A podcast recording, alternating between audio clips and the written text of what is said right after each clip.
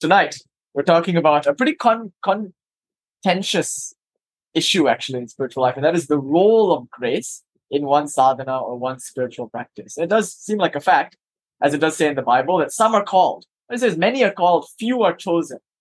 The idea of being chosen, of being the receptor of some kind of grace, the recipient of some kind of special favor from the Lord, is something that's the board in all different spiritual traditions. Important today that we discuss exactly what that grace is in the context of Kashmir Shaivism. So, as you know, Abhinava Gupta and a lot of Kashmir Shaiva masters that came before and after him have a very robust idea about exactly this phenomenon called phenomenon called grace. Like, what exactly is it? What do you do to get it? If there is something that can indeed be done for it, who gets grace and who doesn't, and why is it that way? Why do some people get grace and why don't others? You know, like, is there some partiality on the part of the divine? And how does that all fit into like a non-dual framework where only one reality exists and you're it? Because you know, the central claim of this tradition is that one alone exists, and all of this is the playful self-exploration of that one innately blissful awareness, which you yourself are, always were, always will be, timelessly are now. So this Shiva, which is vibrating, oscillating with the spanda, with this, you know, this stirring, this stirring of divine exuberance, manifest as always. So if everything in this world is nothing but Shiva, as indeed is the claim of this tradition, then what do we make of grace? Or who's gracing who, etc. So that's what we're going to be talking about today. And in Kashmir Shaivism or in Kaula Trika Tantra, I mean, this is not, this word is not unique to Kashmir Shaivism. As you know, this tradition is far broader than just the 100 or 50 years or so, 150 or so years of exegetical writings in Kashmir, typically called Kashmir Shaivism. So this word that I'm going to use now, it's typically used a lot in conjunction with Kashmir Shaivism, but it applies across the board to all forms of Tantra. Even dualistic Shaiva Siddhanta Tantra will use this word, and that is Shakti Pata. Shakti, power, Pata, to fall, the descent of, or the coming down of power. So Shakti Pata. That's the word for grace in this. So, with your permission, I'd like to reflect a little bit as to what exactly this Shakti Pata or grace is. That's where we're headed. Now, I want to do a few things. One, I want to discuss first and foremost, what exactly is grace, how one can go about obtaining it. Secondly, I want to look at a few objections that we found across the board in Indian philosophy against the idea of grace in favor of self effort. Thirdly, I want to talk a little bit about the role of devotion in grace. So, obviously, grace is coming from some theistic absolute like God, who is a person. As you know, in Kashmir Shaivism, it's not a monistic principle, it's a monistic person the one reality that exists is self-aware and thereby God in the proper sense of that word. So what about devotion? Devotion and grace. Do you do devotion or have devotion and then great grace and then through grace do you have more devotion, etc. There seems to be a very interesting relationship between devotion and grace that's being explored by this tradition, which I hope to discuss a bit with you this evening. And only that, in discussing devotion, uh, we can come to see how this tradition values devotion in comparison with knowledge and with yoga. So, you know, in India, across the board, across all different spiritual traditions, there's this long standing debate about which of these paths is the best. Now, Shankara will say, Jnana Yoga, the path of philosophy, the path of knowledge is the best. The problem is ignorance. You are ignorant of your true nature. What you are, you have no idea. And what you are not, you happily convince yourself that you are. That's your problem. It's like um, there's the truth in front of you, but you're misapprehending it as something else. So ignorance is the problem. And the solution to ignorance is not action.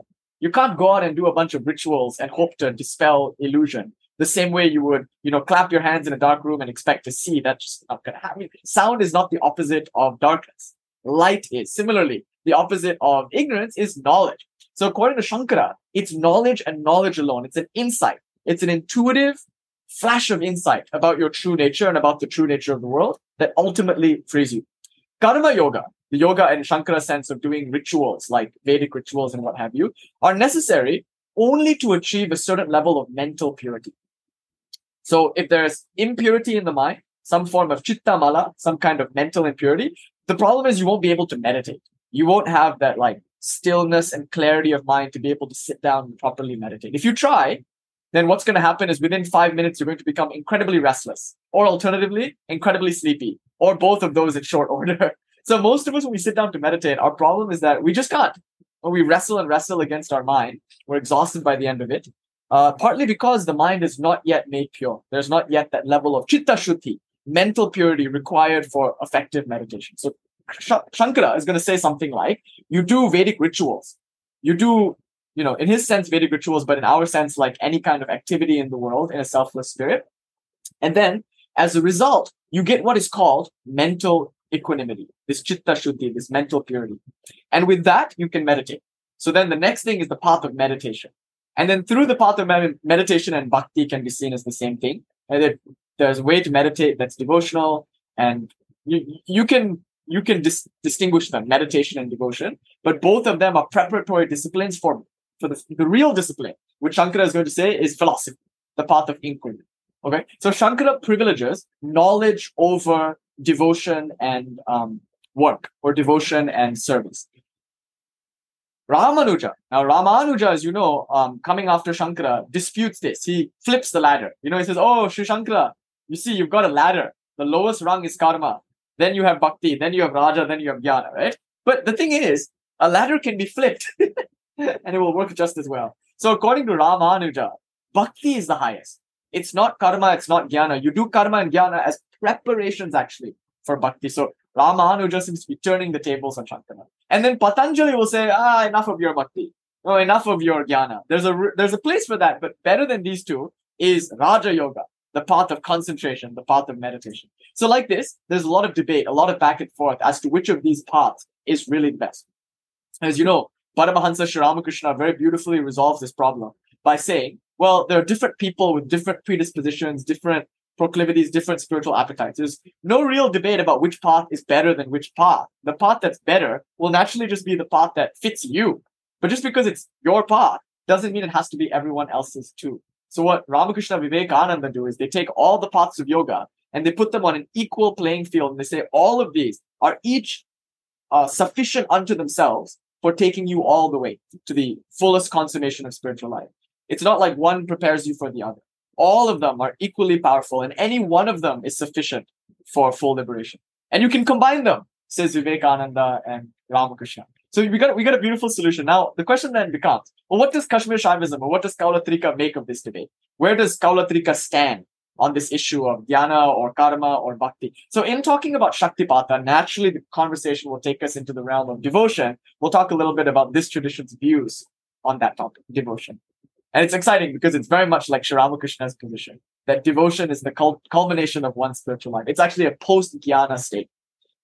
It's a very interesting thing that once you recognize that only Divine Mother exists and all of this is her play, and once you recognize that you are none other than that one absolute plane, you typically live the rest of your life as a super bhakta, as a super devotee of the Lord, uh, which you now are able to see in everyone and everything, both animate and inanimate and also in yourself. So every moment is like coming face to face with the divine. So every moment warrants rapture, warrants worship, warrants ecstasy. This is actually called Pratyaksha Advaita, which is a term coined by Abhinavagupta's father, Nrisimha Gupta.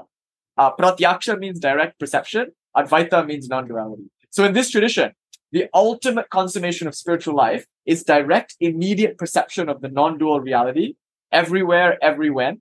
And necessarily then, the, the expression of this in your own life as a body mind will be bhakti. That's going to be exciting to talk about. And then the fourth thing I want to talk about, if we have time today, is this debate about direct path or progressive path. As you know, there are some traditions that say you are not yet whole, you're not yet perfect, you're not yet liberated.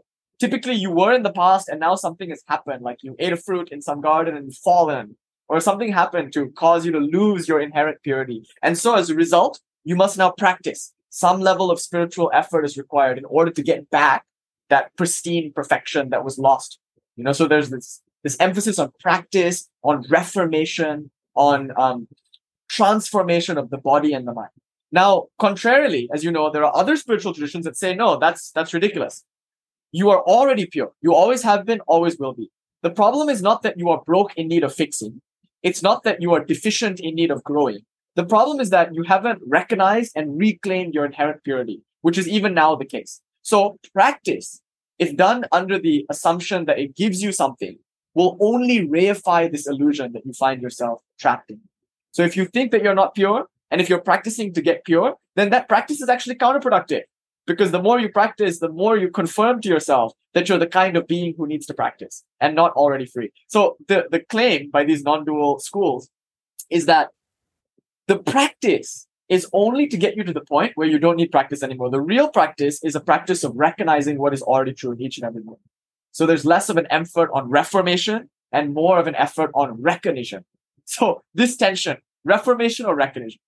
Now both sides have their merit and both sides have their drawbacks. You know, the drawback of the direct path is you can easily see for yourself in all of these workshops where direct path teachers are telling their students that you don't need to practice, you're already enlightened it's typically only the teacher that's enjoying the benefits of that enlightenment. Because what the teacher doesn't tell you is that behind their non dual insight that you don't need to practice is years and years and years or lifetimes of practice. You know, so typically someone will be meditating for years and years and years, and then they'll have this insight that they were always pure. And then immediately the book comes out, they hit the lecture circuit, and they delude the whole world by telling them that you don't need to practice, you're already perfect. That's true. The danger of this is that it's actually true. And truth calls out to truth. So the truth in you, which you always are, recognizes the truth of that statement that you are always pure, right? And hearing this, you might then conclude that given that the truth is always the case, I don't have to practice. And then that's a bit like having uh, millions of dollars in the bank. You know about it because the workshop uh, conductor told you, but you don't know how to withdraw that money or spend it. In other words, you don't know how to make manifest your innate divinity. You don't know how to live according to your insight. You don't know how to be Brahman. You still suffer. Now, th- there's a bind here. Like, if I practice, then I'm giving into the illusion that I need practice. But if I don't practice, then I'm not able to enjoy the truth. So, which is it? So, there's this big debate between progressive path and um, direct path. So, what I think Kashmir Shaivism does uniquely is it gives you the best of both and mitigates against the drawbacks of both. So, it reaffirms your innate divinity as Shiva. That's always the case. However, it um, stresses that Shiva is not this passive, quiescent, monistic principle, but is rather a dynamic, exuberant, creative, playful, theistic absolute, which enjoys and delights in the game of being a trapped person, of being a spiritual seeker, of being a liberated person, etc. So you can live the life of an intense sadhaka. You know, you can you can really practice with a lot of intensity. You can put your back into it and do increasing quantities of japa every day. And you could do your puja and you can practice your brahmacharya and struggle against your tendencies. And you can do all of that. But all of it is softened. All of it is ennobled. All of it is enlivened with this sense of i'm already free. And all of this is just part of the game of being free. So notice how the goal is to harmonize both these things progressive path and direct path like that. So i hope that we'll have some time towards the end of the lecture to say a few things about that. Okay that's where we're headed. So let's start at the beginning if there even is such a thing with this question about grace Oh, I should tell you a story about Grace. Now, um, Tuesday nights, I'll have a little. Oh, you know what? Anna is here. Good. So, how about we start the lecture with that? Because today we're talking about grace. Um, this is actually a very good lecture to have this prayer. So, I'm, I'm just now seeing Anna. So, I would have had you come and pray a little earlier. Forgive me, Anna. So, Anna, if you don't mind, I, I'd like to invite you to share your prayer. Anna's got a beautiful prayer for us. And I think we'll start with that prayer. Thanks, Nish. Um, yeah, I was sorry to be a little bit later today, so I hoped that um, I could skip it maybe. but I just came from a beautiful walk, and the full moon is gorgeous. And I just did a temazcal yesterday, so I'm really in the mood for um, grace right now. So let me start. This is a traduction translation from uh, a prayer to the Mother God, the goddess mother or the mother goddess. Um, and I'll I'll be reading it in Spanish. So here we go. Ay, madre, sé bendita y concédeme amor por tus pies raíz. Ay, madre, rezo por discernimiento. I'm sorry, I'm reading it from a different, and I don't have it full here. Here we go. Again. Ay, madre, una vez más. Ay, madre. Me arrojo a tu compasión. Todo sucede por voluntad tuya. Tomo refugio a tus pies, vacíos. No quiero comodidades del cuerpo, ya que no duran más de dos días, ya que no solo de pan vive el hombre. No añoro nombre ni fama, que son fugaces y solo aumentan mi ansiedad. Y ni siquiera busco los ocho poderes ocultos, son estorbos a la comprensión de Dios. Ay, madre, no quiero ninguno de estos juguetes, cachivaches y pompones. Pido solo que seas bendita y me concedas amor. un amor libre de egoísmo, un amor no herido por el deseo, ansiado por el devoto, solo por el bien del amor. Y hazme este favor, Madre, que nunca sea yo diluida por tu magia hechizante del mundo, que nunca me apegue yo a tu inescrutable magia. Ay, Madre, no hay nadie en todo este mundo a quien pueda llamar mío más que a ti. Madre, yo no sé cómo adorar, vivo sin austeridad, no poseo conocimiento ni devoción. Todo pasa por tu gracia, así que por favor concédeme aquello que sea necesario para comprenderte y alcanzarte en esta vida, para poder sentir tu presencia, toda compasiva, toda penetrante, todo el tiempo. Rezo por discernimiento, rezo por neutralidad, rezo por devoción, rezo por conocimiento. Ay, Madre, sé bendita y concédeme amor por tus pies raíz.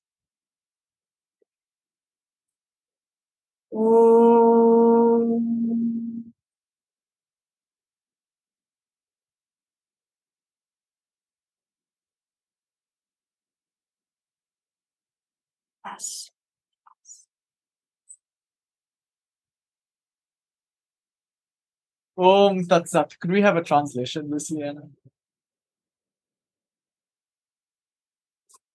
Um, you mean that like back in English? If you want.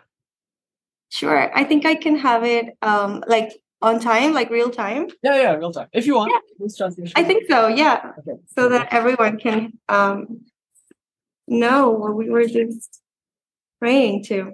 So it's like, oh mother, I throw myself at your compassion. Everything happens because of your will. I take refuge to your feet, empty. I do not want body commodities since they don't last more than two days, since not only of bread does the man live. I don't yearn for name or fame, which are flashing and only increase my anxiety.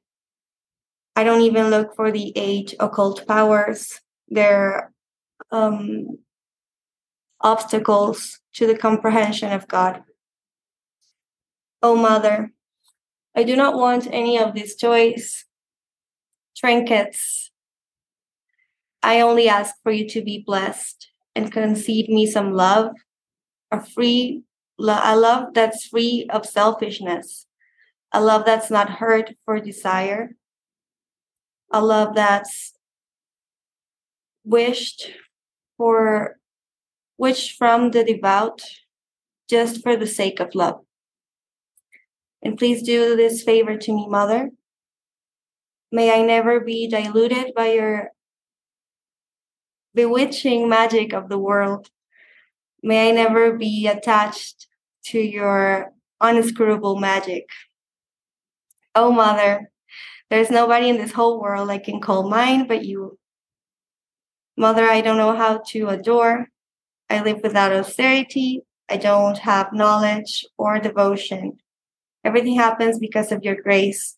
So please concede to me that which is necessary to comprehend you and reach to you in this lifetime so I can feel your presence, all compassive, all penetrating all the time. I pray for discernment. I pray for neutrality. I pray for devotion. I pray for knowledge. Oh, Mother, be blessed and grant me some love for your lotus feet. Om. Awesome. Sat. Thank you so much, sister. Thank you for that. Thank you. That was today is the perfect lecture for a prayer like that. This is Sri Ramakrishna's prayer to the Divine Mother. And just imagine the state of mind a person has to be in to go to God and say, I don't want anything that you have to offer in terms of bodily comforts, in terms of name and fame, in terms of power. I want none of your cities. You keep the cities. I only want pure love for thy lotus feet. Now, what kind of state of mind do you have to be in to pray like that? You know, Sri Ramakrishna, interestingly, he's praying to the Divine Mother in a kind of instructive way. Like it's almost like he's telling us how to pray or how to approach God. Now, for most of us, this is a ridiculous prayer. For most of us, we can't comprehend what it is to ask for love and love alone. and give up all these things like bodily comforts. I mean, for a lot of us, like as fleeting as the pleasures of the world are, for a lot of us, that's really all we got. You know, you could say, like, yes, the orgasm will last two minutes, but it's fucking awesome. You know, you could say, yes, the chocolate cake, it won't ultimately fulfill me, but it's fucking awesome. And, you know, you'll become a foodie like in LA.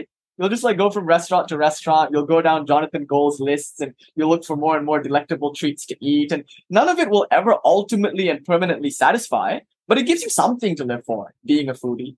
Or uh, you can go to nightclubs and you can like get people's numbers and take them out on dates and like enjoy a very, very stimulating and thrilling like romantic life although it won't be ultimately fulfilling, it offers some degree of fulfillment and satisfaction.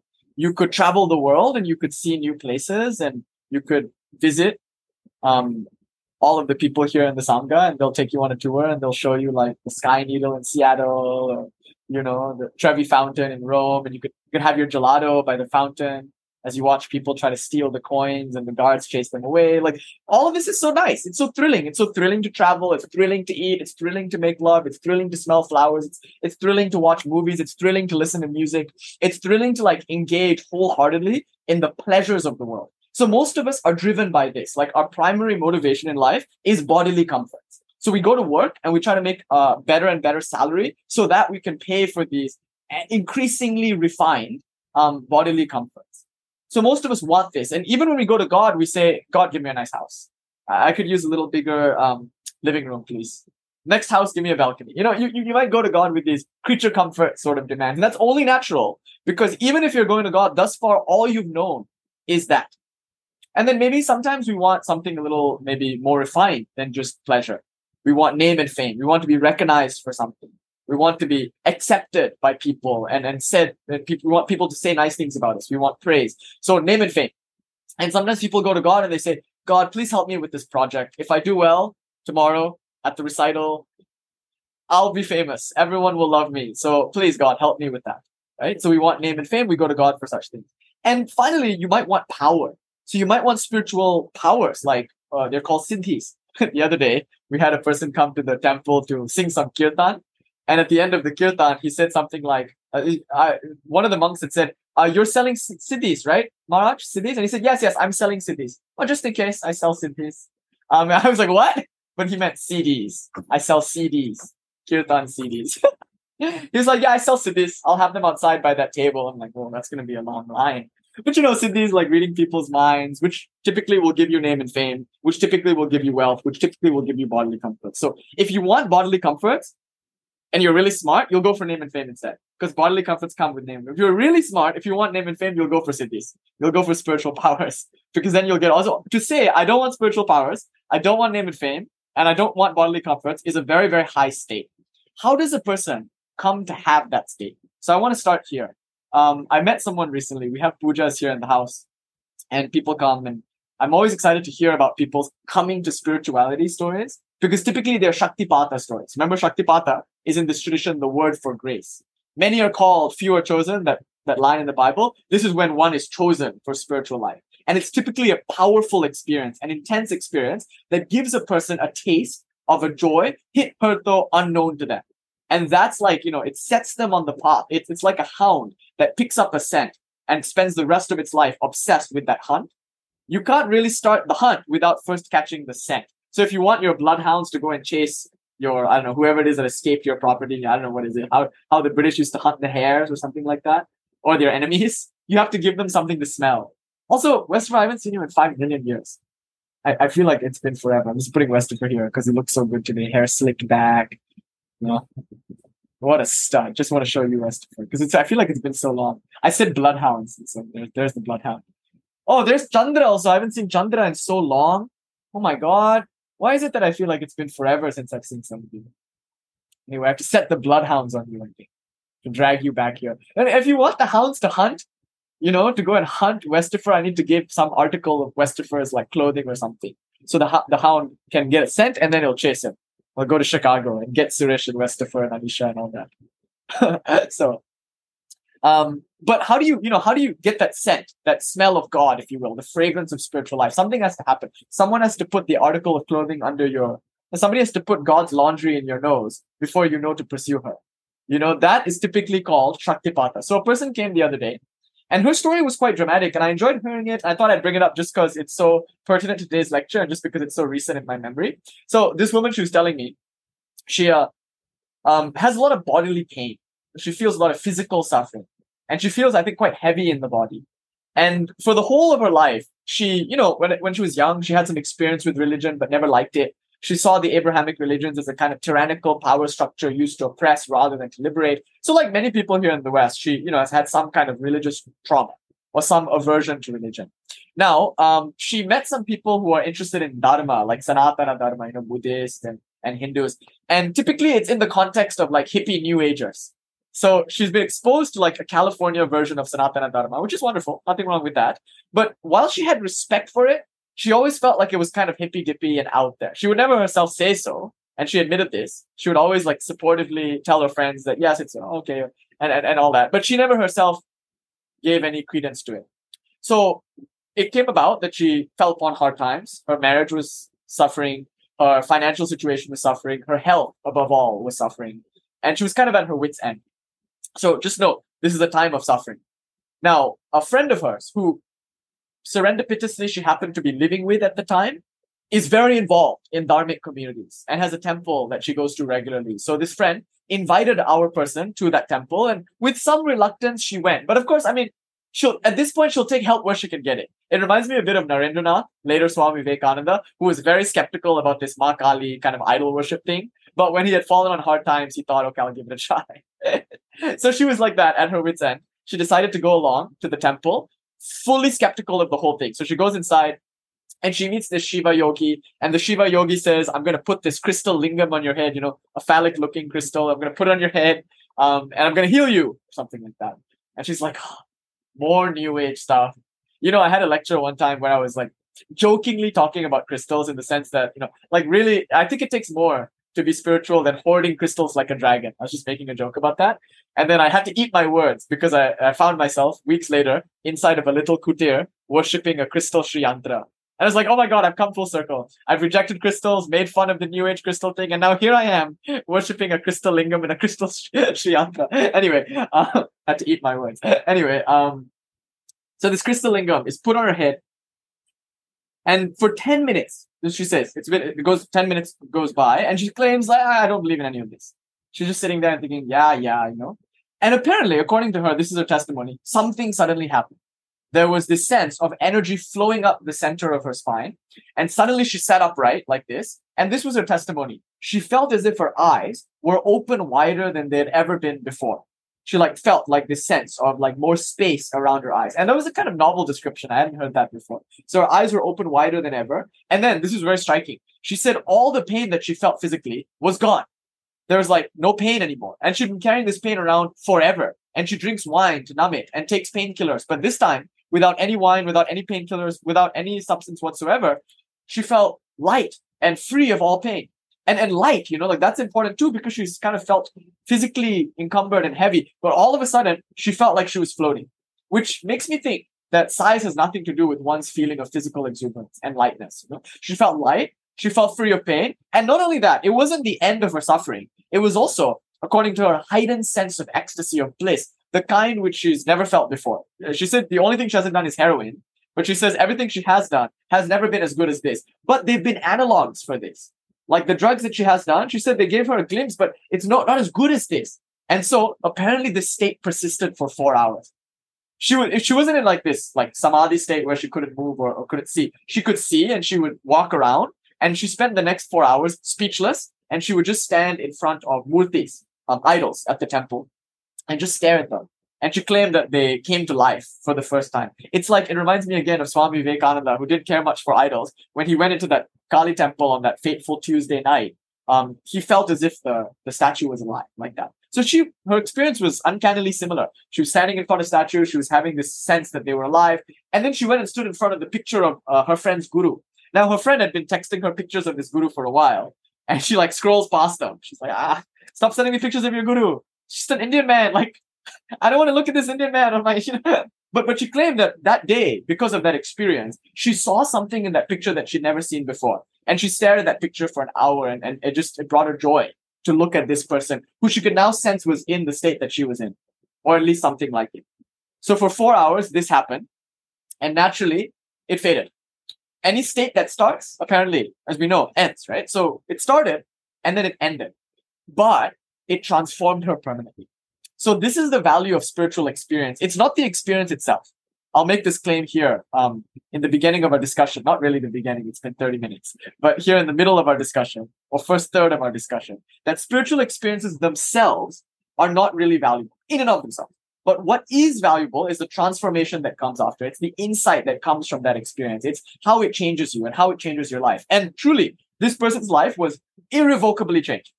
After she tasted that and this thing she had to say about it, she had never tasted anything better and she never knew that this could be possible for a person. She didn't know that life had to offer this level of ecstasy. So this is what is called grace. It was grace that she was now made aware of a higher life, a better way to be in this world, which, you know, um, many of us never taste. Most of us live and die by bodily comfort, sensual gratifications, name and fame, and power. Most of us enjoy life. Certainly.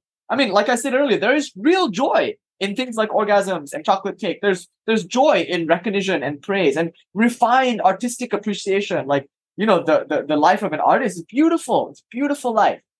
But according to this woman, she never knew uh, that this taste was available. Like of all the dishes offered at the feast, she didn't know there was this this particular taste, and it made everything else taste good.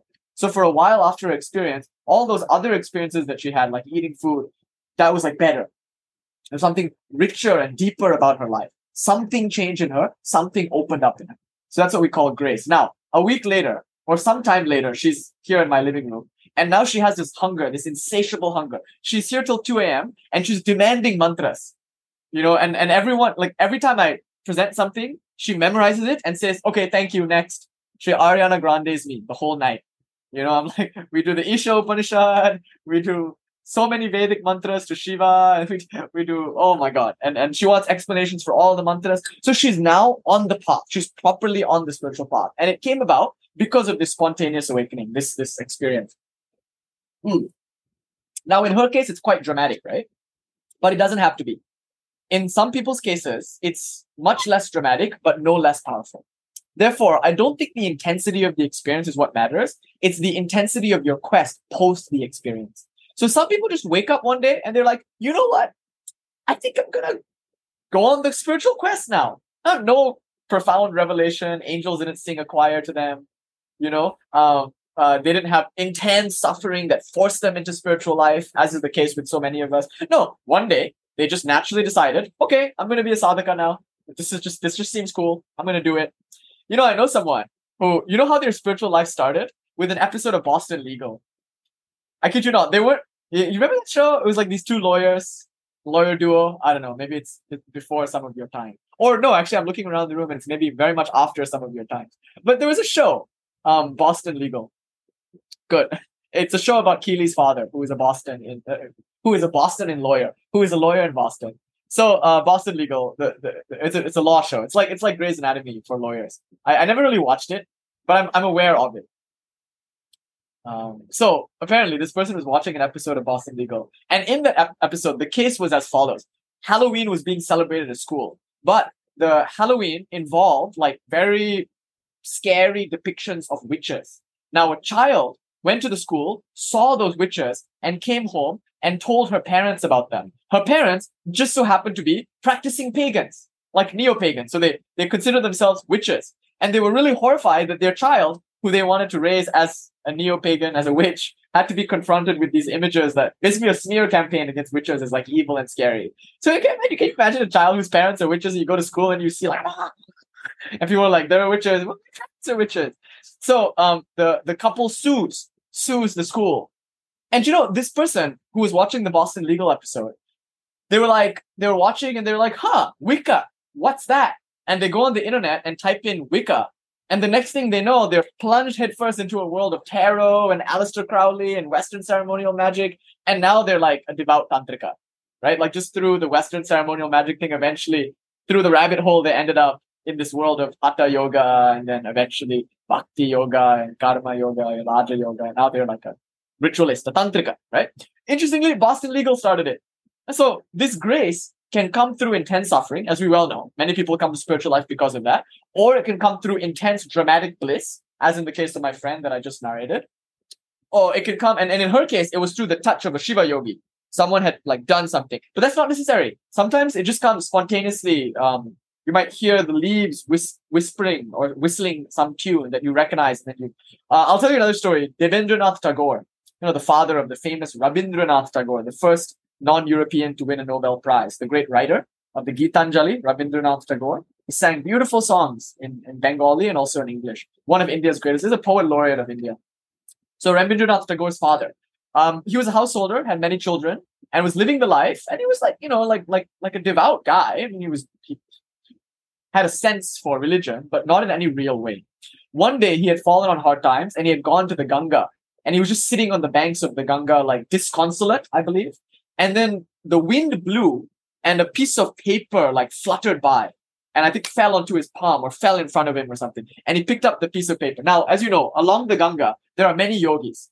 And the yogis like sit and they do their practices. They do their Nadi Shodhana, which we did previously before this lecture. They do their meditation every day, all throughout the day, particularly in the morning and in the evening. And they also study. So the yogis, they read, they read. You'll find yogis studying the Gita or other such texts by the banks of the Ganga. And every now and then a page, you know, uh, cheap paper, sometimes these things are printed. A page might get torn. And it's not, it's not, just, just so you know, it's not totally uncanny that this page should land in front of him on the banks of the Ganga. Anyway, he picks up the paper, he reads it, and believe it or not, it's the first mantra of the Isha Upanishad. Ishavasya midagam sarvam yatkin cha jagatyam jagata. This whole world is to be covered with the Lord. Ishavasyam. Idagam sarvam. This whole world is to be covered with the Lord. Tena tyaktena bunjita magridha kasyasvid.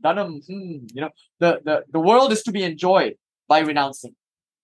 And and I don't know, he he seen it before, but that day something special happened. Maybe it was the Ganga, maybe it was the suffering that he had currently experienced, whatever it was. That verse, which he's read many times before, he's a very learned pandit, you know, very learned man. That verse hit him differently the, the world should be enjoyed through renunciation. And, and some something changed in him, something shifted. That day itself, I think he went to the Himalayas. And he would spend like six months of the year meditating in the Himalayas. And then he would come back and be the ideal householder.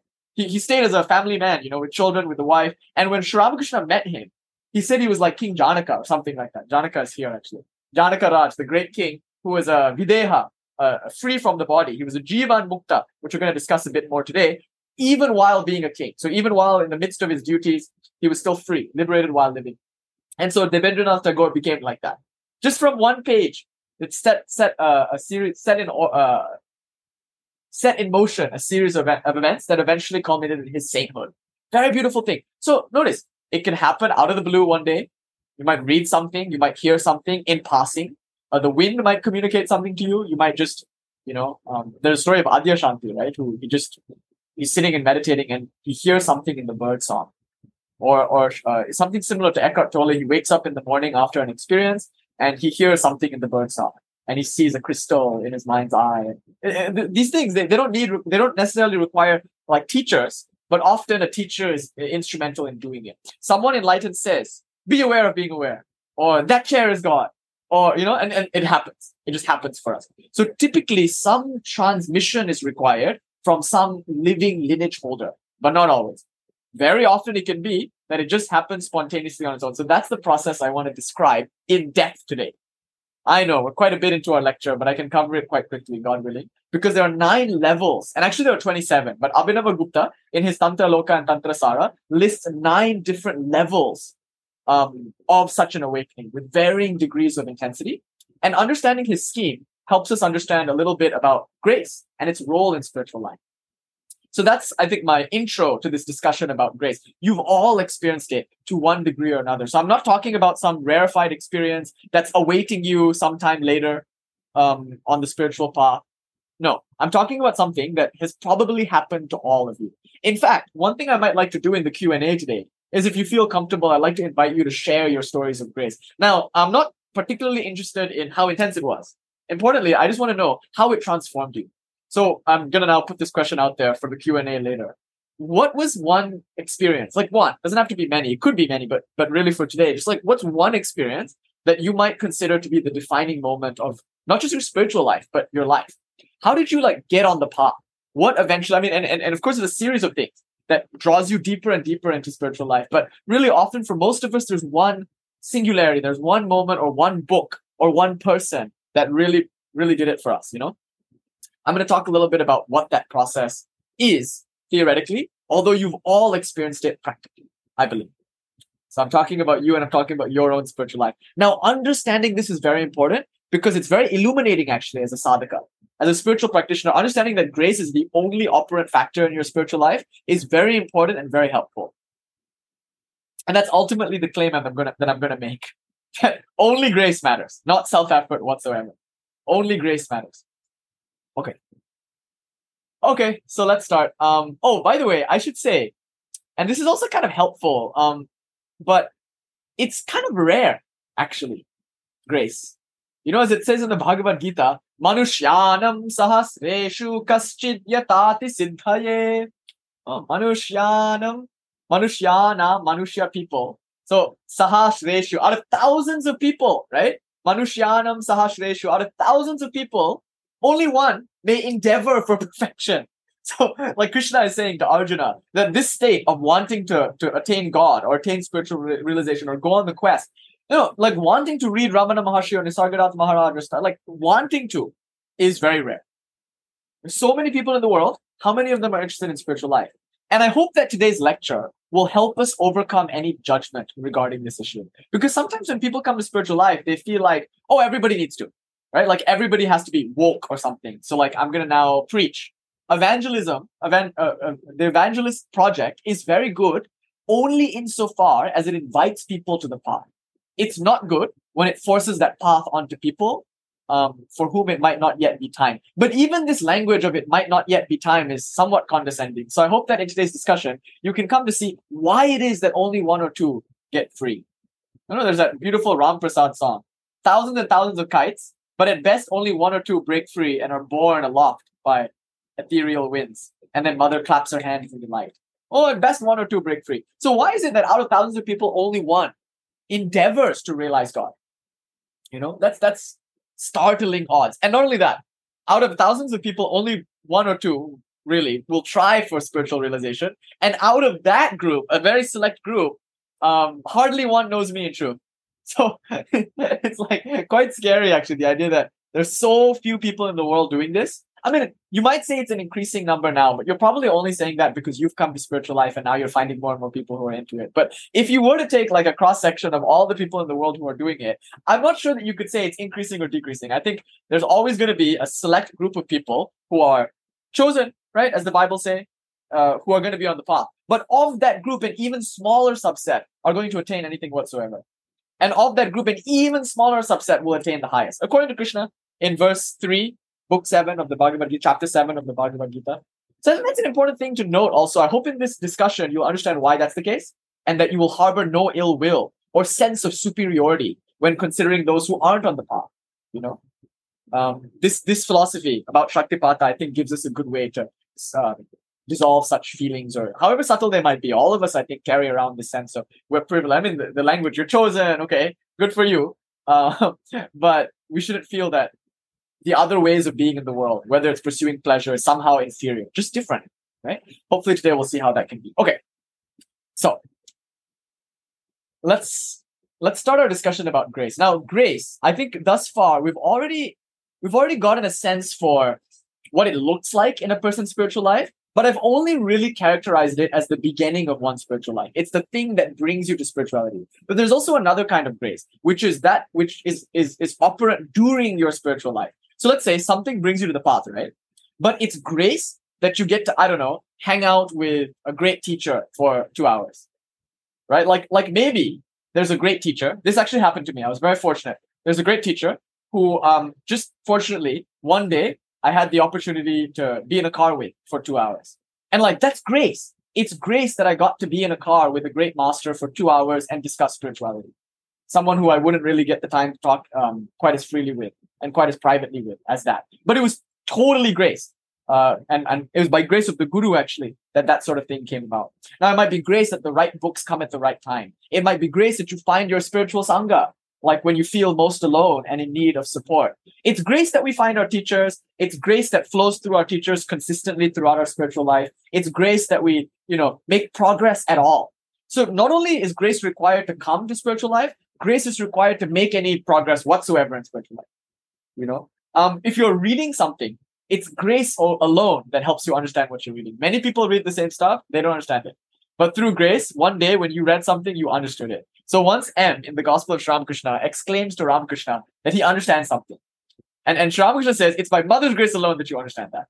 You know, you haven't you had that experience, friends, where you're like reading a book, but you're not in the right state of mind, and the words just aren't going in, and you have to read that line again and again and again. Swami Vivekananda somewhat dramatically says, you could have um, a huge library, right, of all these different books, but it's only your karma that will determine which books you pick up, and of that, what you understand. so I could give this lecture to like a room full of people, but only one or two will really understand what I have to say. And it's not me, nor is it you. It's grace. It's grace alone that allows you to hear what you needed to hear. And it allows me to say what I need to say. Grace alone is the operant factor in this conversation. So grace gets you on the path. It keeps you on the path. It helps you stay the course when things are difficult and it helps you progress on the path. But it also is the consummation of your path. It is by grace that you realize anything at all right? So grace is operant in three ways. One, to bring you to the path, again, during the path, and thirdly, when the path is completed. If ever there could be such a thing. The path is a pathless one, and its destination is the walking. So in any case, grace is, is ubiquitous throughout spiritual life. So don't get the impression that we're only speaking of one singularity, although I might have given that impression. Hope that you know that grace is far more pervasive than just that one awakening moment. Okay. So given that, uh, we have to ask this question then how does one get it? It's, it's quite the commodity, right? You you need it to start spiritual life. So if you want to start spiritual life and you can't until you get grace, then this might be a very relevant question. How do I get grace? Now, by the way, to such a person, I would say the very fact that you want grace, meaning the very fact that you want to start spiritual life, is evidence that you've already received it. Right? like a person who hasn't received Shaktipata does not know to look for Shaktipata. They won't value such a thing. They won't value coming to the spiritual path unless they've already come to the spiritual path. so that's the circularity of it. A person who hasn't yet received it doesn't typically look for it, doesn't really even believe in it. However, a person who's received the initial grace, though, that brings them to spiritual life, ah, now that person might require subsequent doses. They might want to re up at the rave. So it's to that person that I'm now speaking. Okay, how do you get your re up? how do you get your next pill? How do you get the next bit of grace, if you will? Okay, so there are a few theories. I kid you not. Uh, all across the board in Indian spirituality, I think all across the board in world spirituality, there are, I think, four dominant theories about this, about how to get grace. The first is you get it through good works. Now, in the Indian classical context, karma, or even ancient context, the word karma means Vedic ritual. Yagya. It means like performing the rituals as enjoined by the Vedas. So there used to be this idea, and it's still quite prevalent actually in India today, um, and it's prevalent amongst the school known as Purva Mimamsa, where all you do is Vedic rituals. The Vedas tell you what to do. Um, Rig Veda, you know, etc. You just learn them. You learn the rituals. You do the rituals, and through properly executing these rituals, you will um, win grace. That's one belief. Another belief is no, no, no, no. Rituals won't do it. Devotion alone will do it. You have to like love the Lord. So you have to pray for it. You have to come to the Lord and pray for devotion. And only that, you have to puja. So it's no longer karmic like yagyas. Now it's like bhakti pujas. You have to do devotion to the Lord, uh, prityartham, only for the attainment of the Lord's joy, like that. So you basically you serve the Lord. You you you dote upon the Lord, and you do all the things that you would do in bhakti. Say your japa like that. You japa your way into it. Japa japa japa. Om Namah Shivaya. Om Namah Shivaya. Om Namah Shivaya. If you do it enough, grace will come.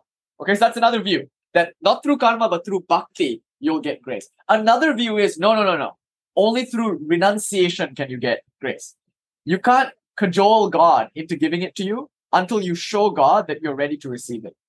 So if you pray and pray and pray, or if you do Vedic yagnas all you want, but you still demonstrate a worldly life, then that's like like conveying quite clearly that you don't want the grace that you claim to be seeking. Right? If you wanted that grace, you would give up worldly life at once, whether or not you had that grace. Because the, the factor of grace is it takes you to spiritual life. And if you want spiritual life, well, why are you clinging to worldly life? So tyaga, they say, tyaga, renunciation is the path par excellence to get grace. So there's these these three margas, as you can see. Karma Marga, the path of Vedic rituals. Or you can, I think today you can expand that to include any selfless service. Good works, right? Charity. Be a good guy. Be a good gal. Be a good person.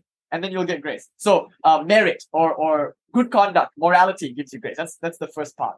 The second part is devotion gives you grace. Bhakti. The third part is renunciation gives you grace. Okay, the fourth part, it'll sound pretty bizarre, okay, but this is a very like technical Indian idea. So it's called karma. Are you ready for it? Karma samya. So here's how it goes.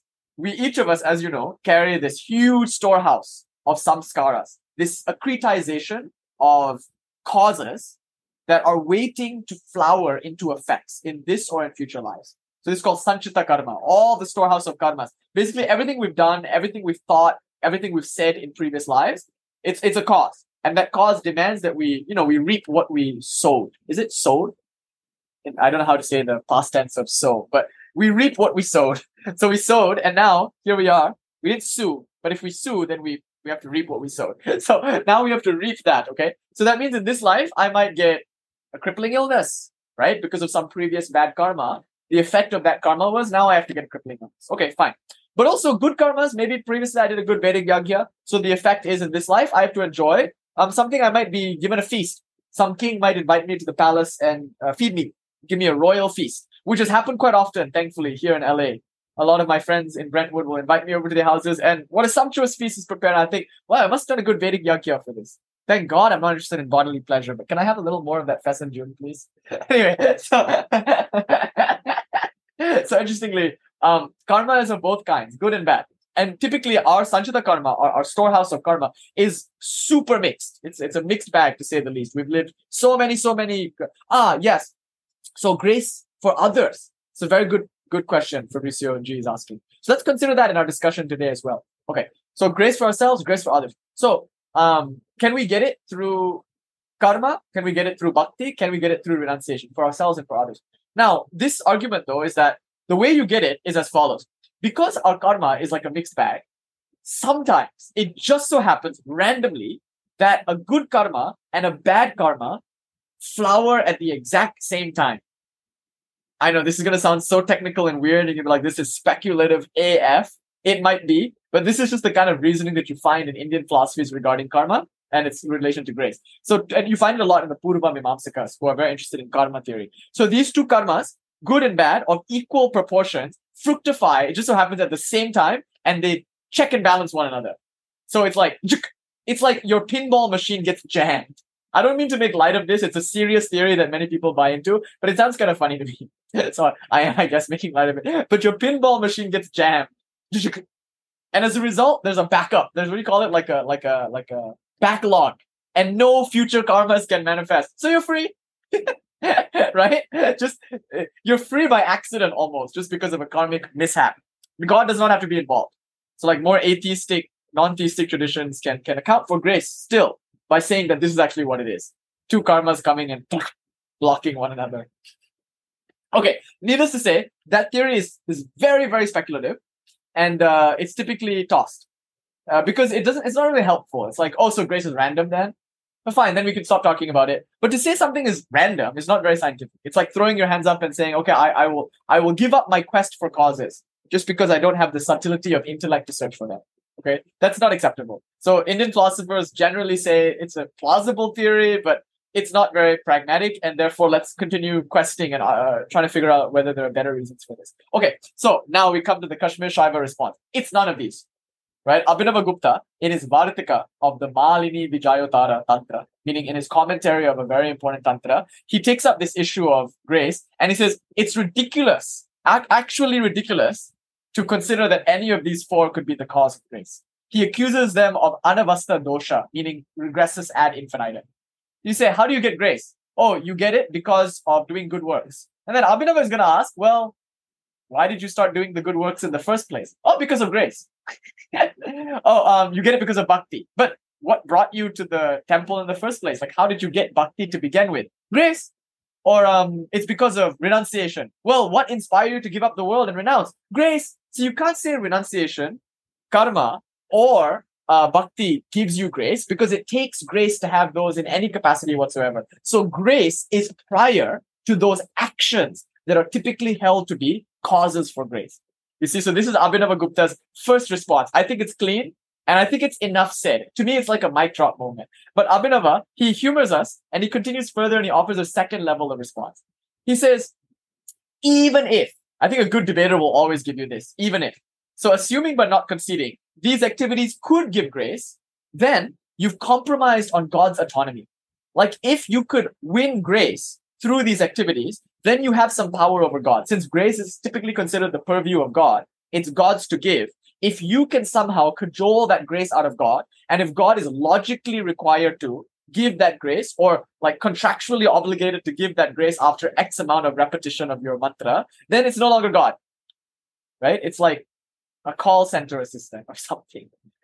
God can't be God without that independence, that autonomy, and that ability to say no to someone who thinks that they're deserving and to say yes to someone who thinks they're not deserving. That's what makes God God. So that level of freedom requires that there's no such activity that can give you grace. As you know, if there were, then God wouldn't be free. So Ma Sharada very famously says, What is God a fish market that you can buy him with so many rounds of japa? I'm paraphrasing. But she, she's saying like you can't just like japa your way to the Lord in the sense that you think this um, this X number of japa will give you the Lord. There's like a joke about progressive path methods, which, which are sometimes undertaken with the idea of getting something from God. Like if I say this many Hail Marys, God will forgive me. Wait a minute where does it say God has to forgive you after 20 Hail Marys? Perhaps God can forgive you after no Hail Marys, or God will never forgive you after 500 Hail Marys. Who's to say what God can or cannot do? Certainly not you, right? So God is not a fish market or a fishmonger who you can barter with with X amount of spiritual practice. So this is important. Not only does grace come first before you undertake any spiritual activity, but additionally, God, because God is independent and free, will never kowtow to X amount of japa just because you say that God should.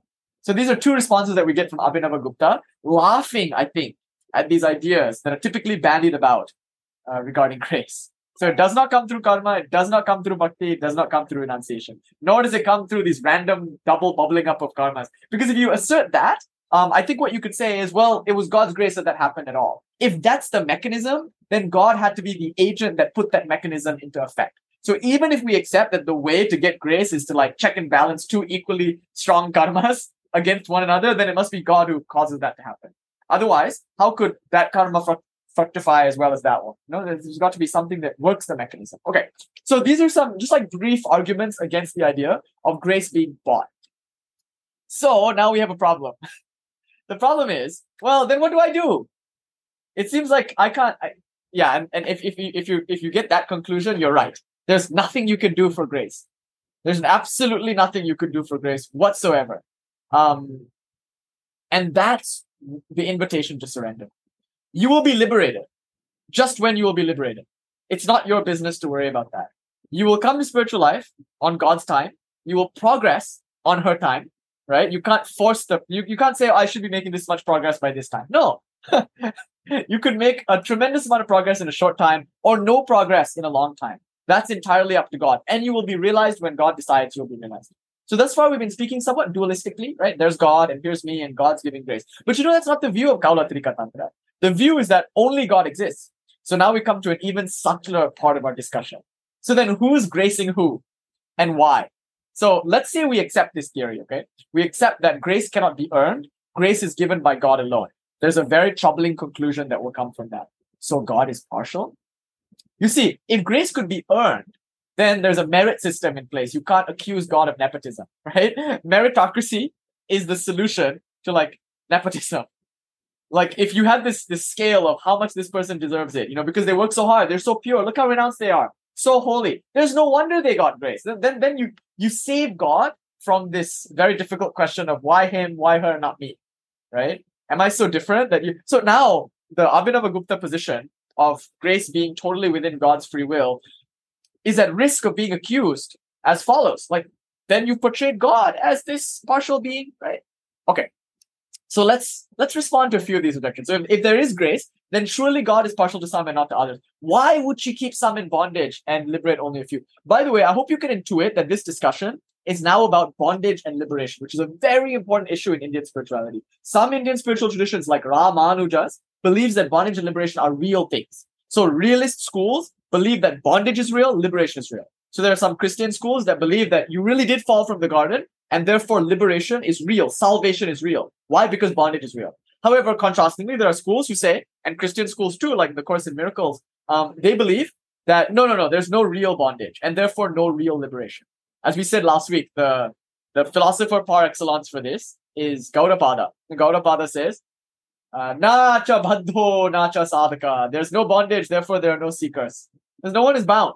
Therefore, na mukshu, na muktaha. There's no seekers after liberation. There's no liberated beings because no one was ever bound to begin with. So no one is ever liberated. So notice you have a scale. On one side of the scale, there are schools that reject the reality of bondage and liberation wholesale. It's all an illusion, like a dream. And on the other side, you have schools that accept the reality of bondage and liberation, usually on the basis for how it feels. The other schools say just because it feels a certain way doesn't mean it is that way. And the other schools say, well, you can't just make believe it's not the way it feels. So this is debate, you know, in India um, and all over the world about how real your bondage is. You see, if it's real, then the progressive path people are right. You have to do something. But if it's not real, then the Jnana Marga, Advaita, like direct path people are right. You don't have to do anything. You just have to recognize that it was never real. So basically, if you're in a prison, fight to get out. I once read a Stevie Ray Vaughan quote. Here's my rock and roll reference. Um, he said, I play guitar like I'm busting out of jail. I think it's so great. You know, he like really puts his heart and soul in it. It's my pride and joy. My sweet little thing. It's my pride and joy. You know, he's like, he's like.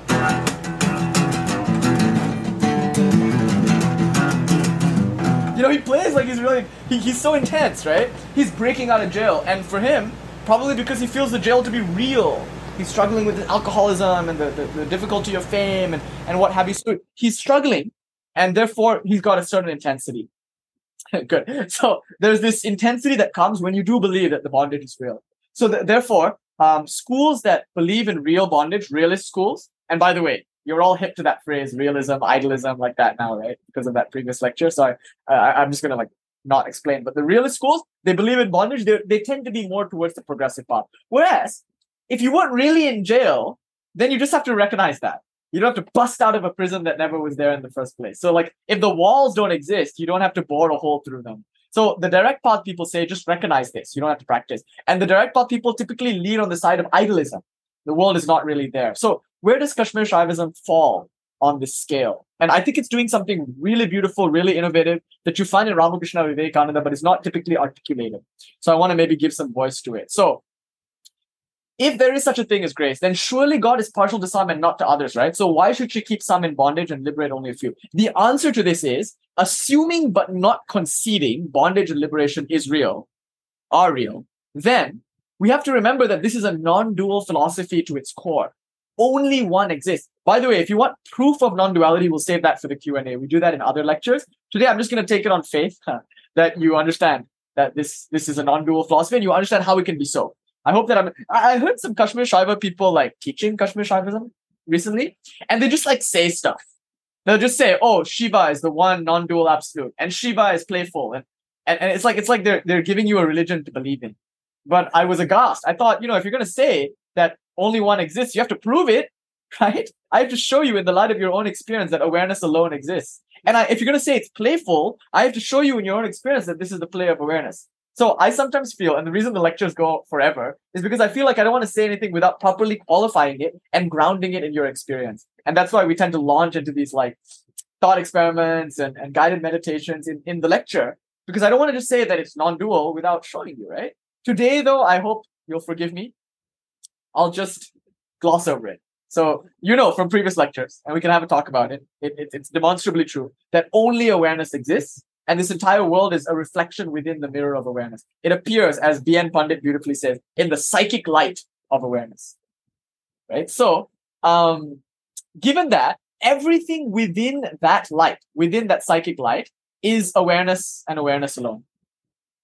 Okay, there's nothing there that is not awareness. In other words, if you see a reflection in a mirror, like say the reflection of a city, as variegated as that reflection is, everything you touch will just be glass through and through. Similarly, in this world, though there seems to be such plurality, and this is the truth, each and everything is wholly saturated with God through and through. There's not like one thing that's more God and one thing that's less God. No, no, no. The pile of shit is as holy, holy shit, as like your altar or like your guru. Okay. So if you touch your guru, and you touch a heaping pile of shit, you're touching the same thing. God and God alone. I promise you. This whole thing is just God. This is my, my claim that you will take on faith. It's demonstrably true though. How we live according to that is a different thing, but at least it's it's intellectually obvious. Anyway, so this being the case, then there's no other. And if there's no other, there's no risk of partiality.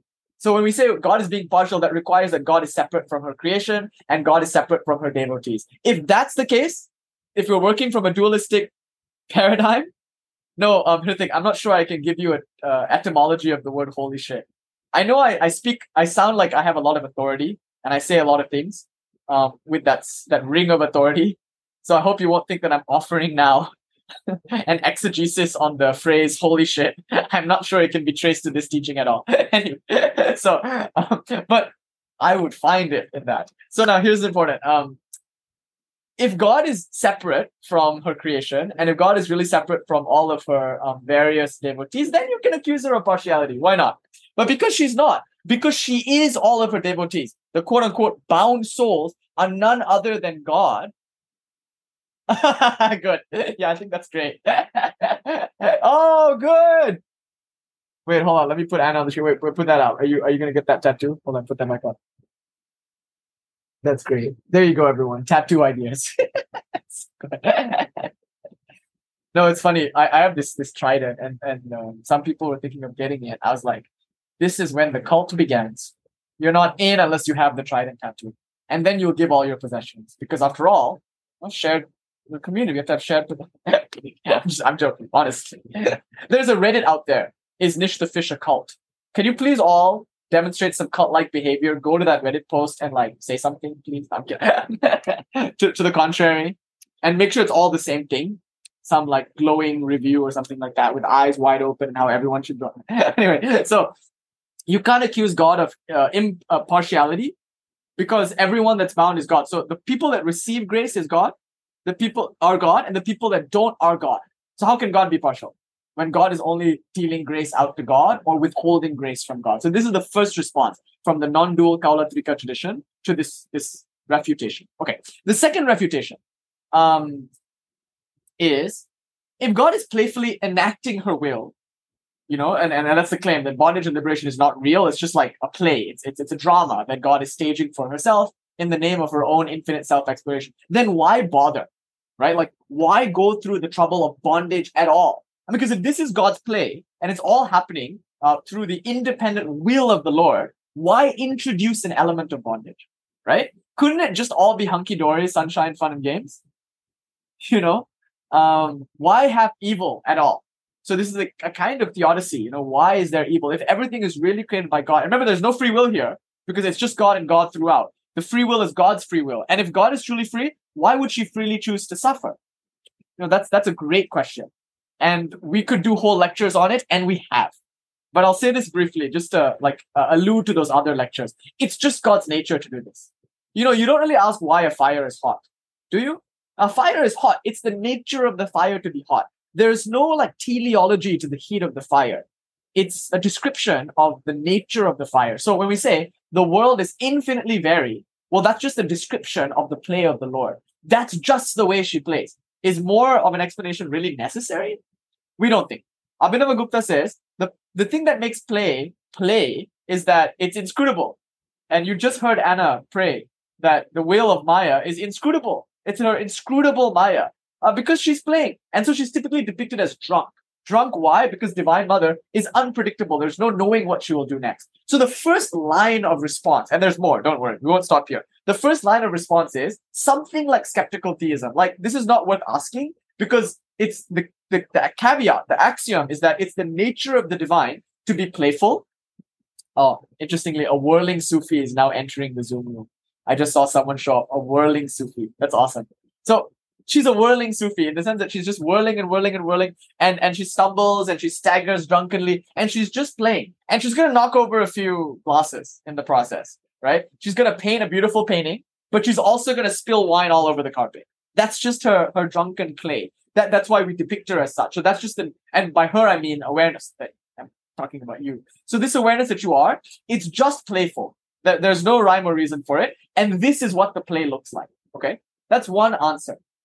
So you can't ask why. You can't ask why of something if it's its nature to be that. So you can't ask why heat if fire is by nature hot. Okay, second line of response. Why not? Right? So um uh this is a beautiful response actually. If you are so free, then you're not afraid of being bound. Right? In other words, if you were absolutely independent, absolutely free, but you decided to create a one-sided creation that was good things only, that would show that you were bound by duality and therefore not free. You're not free enough to radically accept the other side of the duality, which is evil. So if you prefer good to evil, then that's a conditioned kind of God. And a conditioned God is not a free God. So if you say God chooses good and not evil, you're saying that um, God is afraid of evil and we can't have that. So the answer is why not? If if if she's truly free, then she won't bark at evil. Why not? You know, how do you practice this, by the way? Uh, you practice this by saying yes to everything in life because you're free enough to enjoy it. You know, if something happens in your life that you don't like, you can say, well, why not though? Right? Like I, I, I might prefer some other situation. Like I might prefer to eat tonight than to be hungry. But why not be hungry? Is it such a big deal? And I'll suffer, but why not? And then maybe tomorrow something will come along or not. Right? And then that's the that's the power and poetry of recognizing that you are this God who is not afraid of evil and is able to say, why not?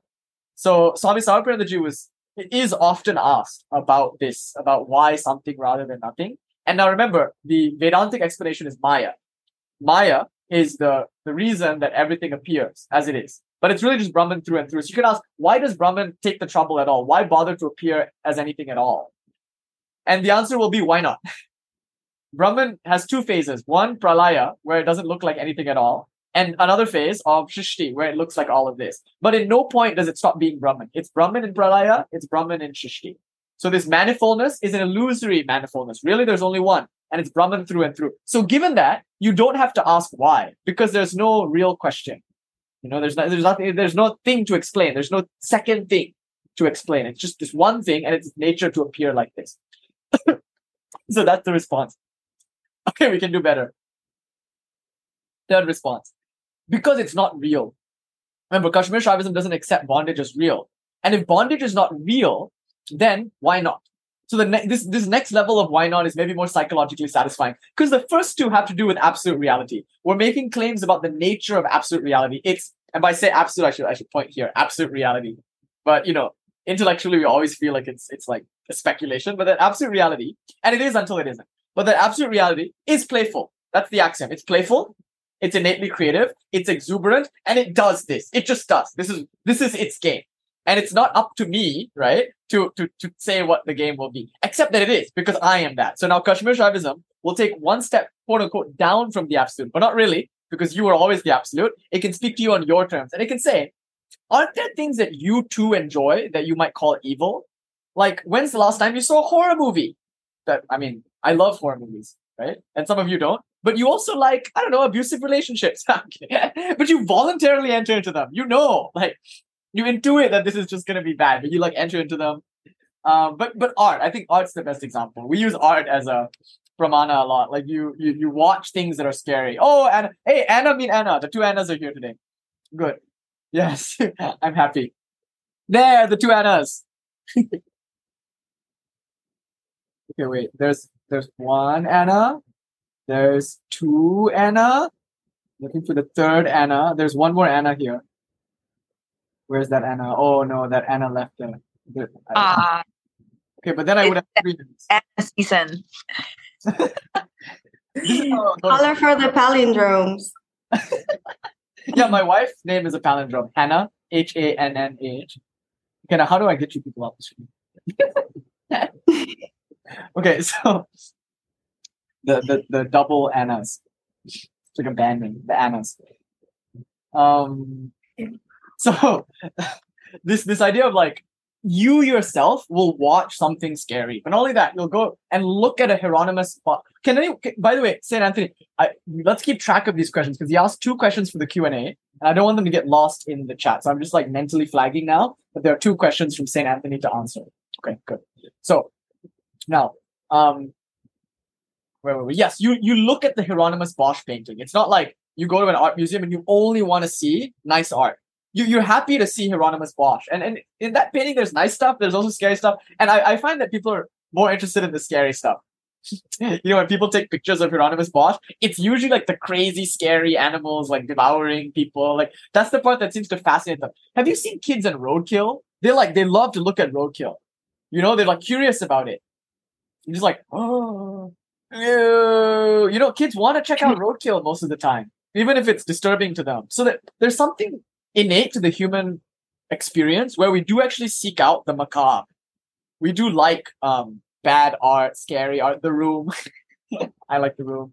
Thank you, Janika ji. Yeah, so we, we, we, we enjoy as much as, as we enjoy beauty, we also enjoy beauty in the horrible.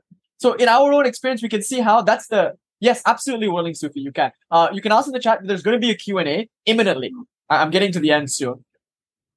Nobody believes me when I say that anymore, but really, in, in, in what I have to say, I'm coming. But we'll get into the Q and A imminently. Okay. Yeah, that's why the shit emoji is smiling. It knows something. It's no, it knows it's the shit. Saint Anthony's saying in the Q and A. It knows it's holy shit. Okay, so um, notice if you yourself are happy to step into a movie cinema and enjoy a scary movie, it demonstrates that awareness too will enjoy a scary movie, except you're the actor and the movie is your life. Now, it's okay because it's a movie. This is what's important. If at, mark my words, if at any point you take any of this to be real, you will suffer. It's not. It's no more real than a dream. All of this is make believe. Your, your mind is projecting into existence that by which you suffer.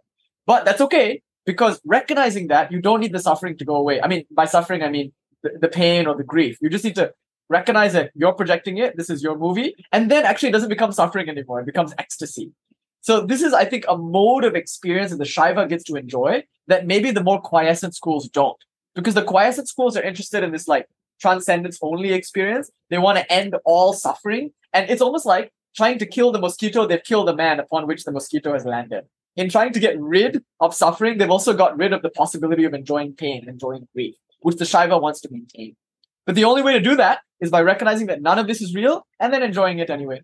Swami Vivekananda, which we started this series with, right? He said, um, be mad with joy, even at evil. Now, by the way, if it wasn't evil, you can't be mad with joy at it.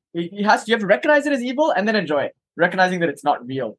So that's, I think, the answer. Bondage and liberation are not real. So if you ask why bother, why go to the trouble, the answer is why not? And the answer is, well, if you want to why? For fun. It is fun. This drama is fun. And ask yourself, all those horrible things that have happened to you, the joy of like the other side of that thing is, is always worth it. It's all, it pays off in some sense. You know, and, and you learn. There's, there, you can say all of it is for learning. So do watch the the the, the Theodicy trilogy. Oh my god! Suddenly, I have a list. The Theodicy trilogy, right? Where the, we, we did three lectures on the problem of evil, and you'll find a lot of answers there for why this rather than nothing. Why go to the trouble of illusory bondage whatsoever? Why not just be liberated from the get go? This is why. Okay. Third answer, and this this brings us to a very interesting close to our discussion. A very beautiful part of the discussion.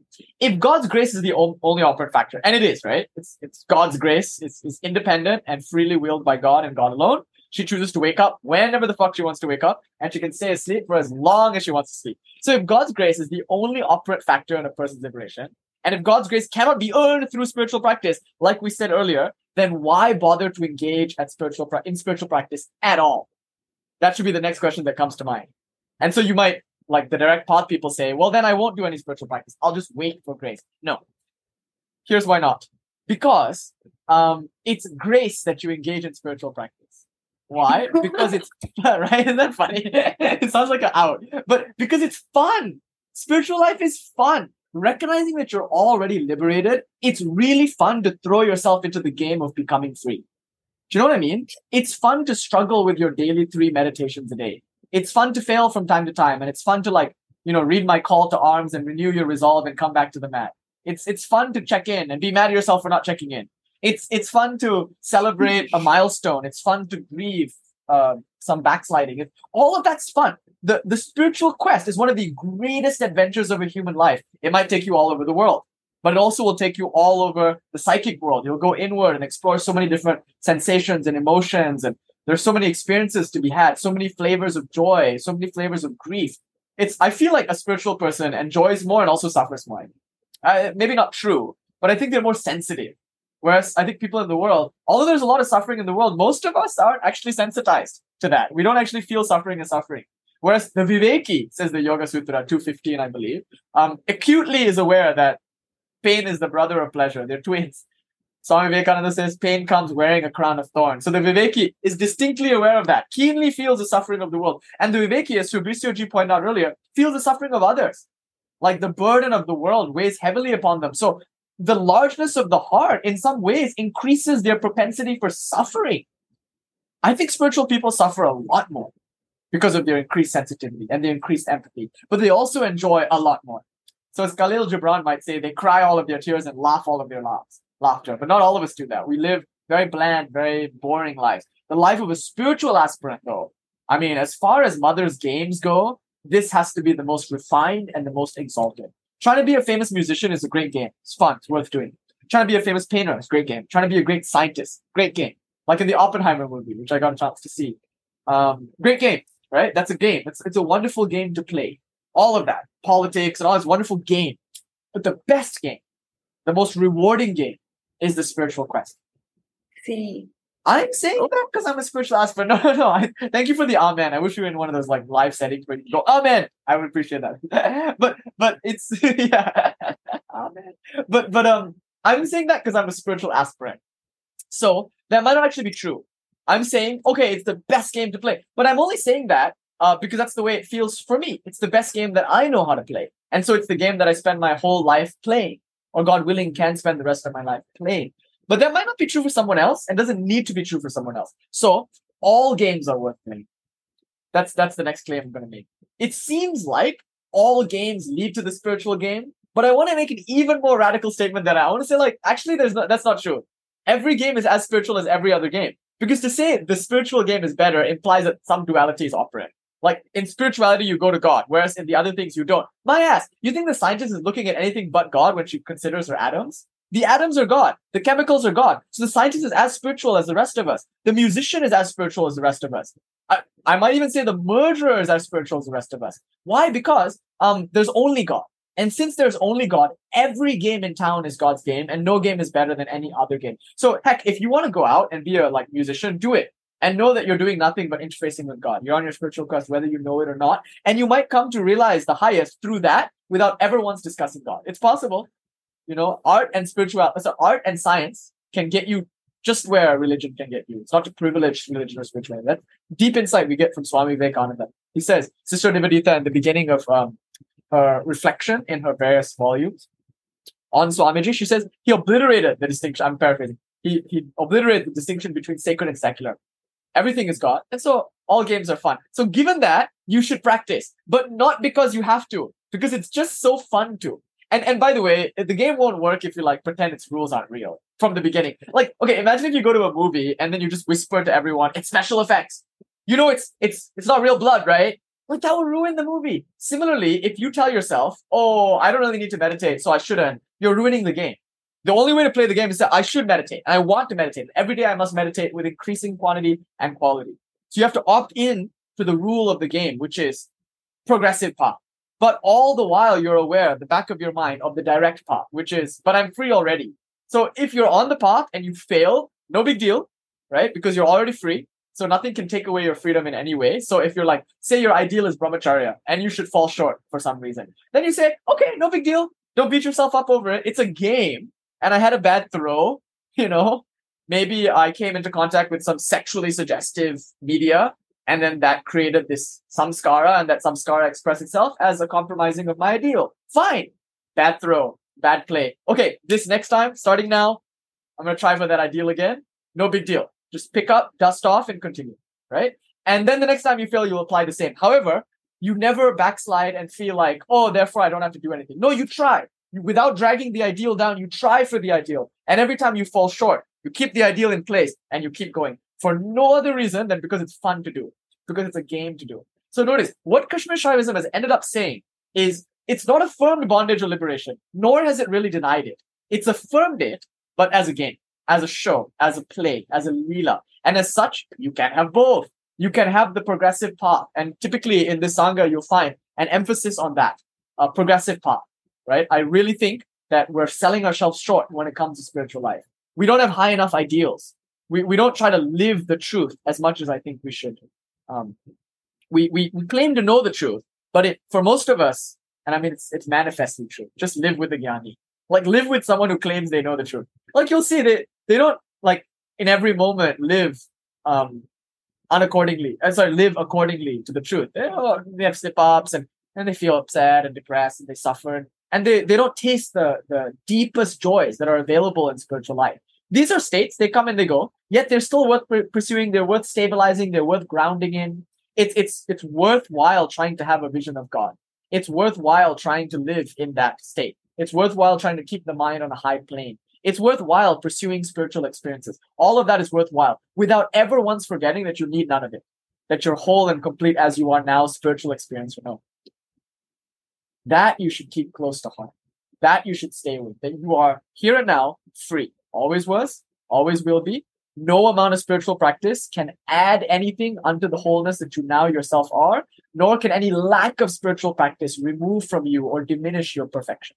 You are Shiva.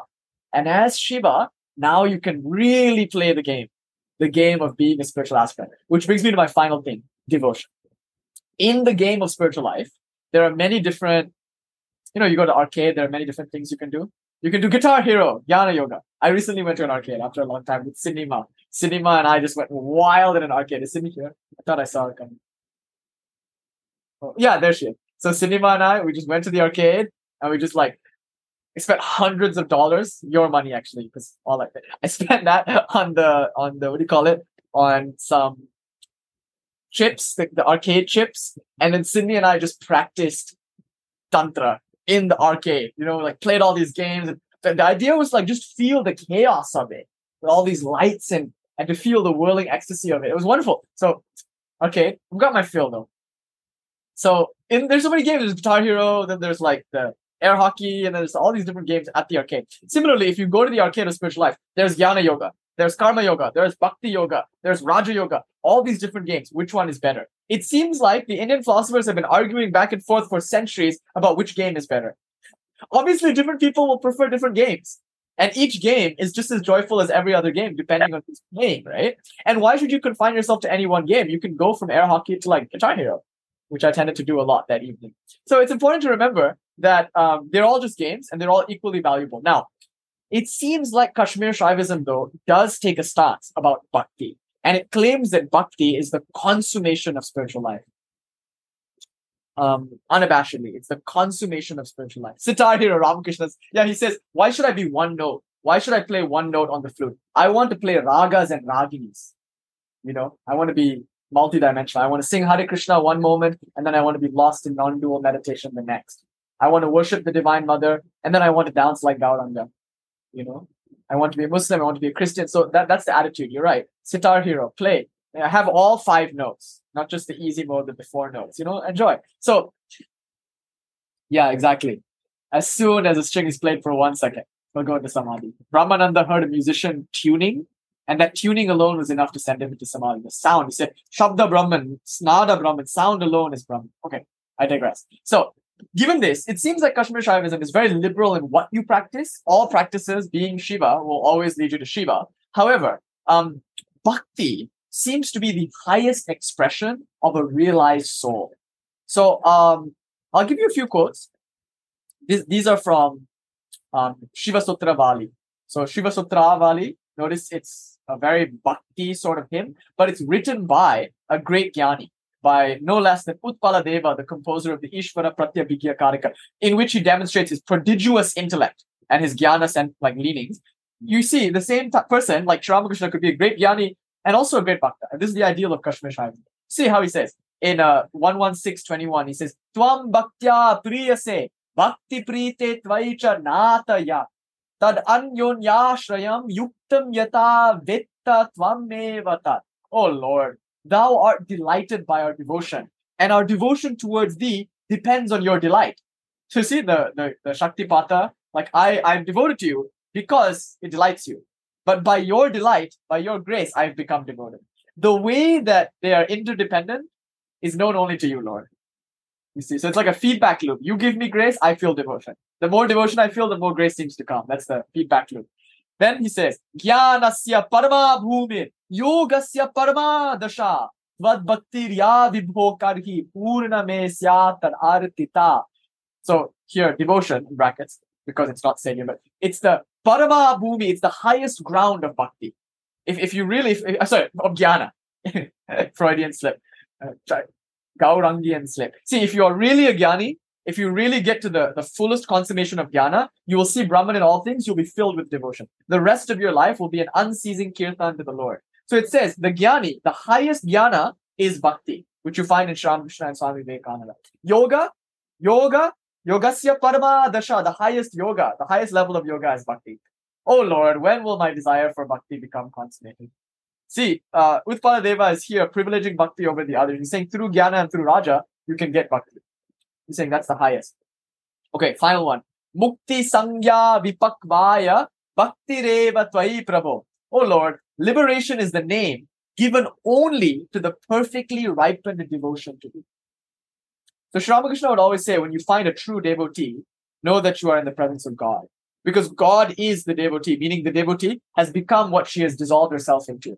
So the most awakened Shiva is that Shiva who is most devotional. That seems to be the claim. Like this, this is the Kashmir Shaiva claim that through understanding that all is God, somehow or other you become devotional to everyone and everything. Your whole life is bhakti. So bhakti is the highest attainment. So it seems like we are cashing in our, our chips for bhakti. We're saying that like bhakti is the ultimate, but not as a path, notice. We're saying all the paths are good. We're, we're saying it's the ultimate in terms of the state. Like that's the natural expression of recognizing the oneness as all things and in all things, right? Okay. So maybe we'll save the nine levels. Oh, I can't. I can't. Sorry. Give me a few more moments. I don't think I can end this lecture in good faith without at least giving you a skeleton of Abhinava Gupta's nine levels of Shaktipata. So when you receive Shaktipata, sometimes through a guru or sometimes just because, remember it's always coming through Shiva. That's why you don't necessarily need a person. It can come through a person, no doubt. But that person is only being used, used an instrument. Really, Shiva gives unto Shiva Shaktipata. You're really giving yourself grace when you decide to wake up. So when Shiva is bored of the game of being a worldling, he'll just wake up. Uh, and he could wake up, according to these, at, uh, at least Abhinava Gupta things, nine levels of intensity. So level one, now they're they're split into three categories. Yeah, yeah, exactly. They're split into three categories. The first one is called, I'll put it in the chat so you can read it. Tirva.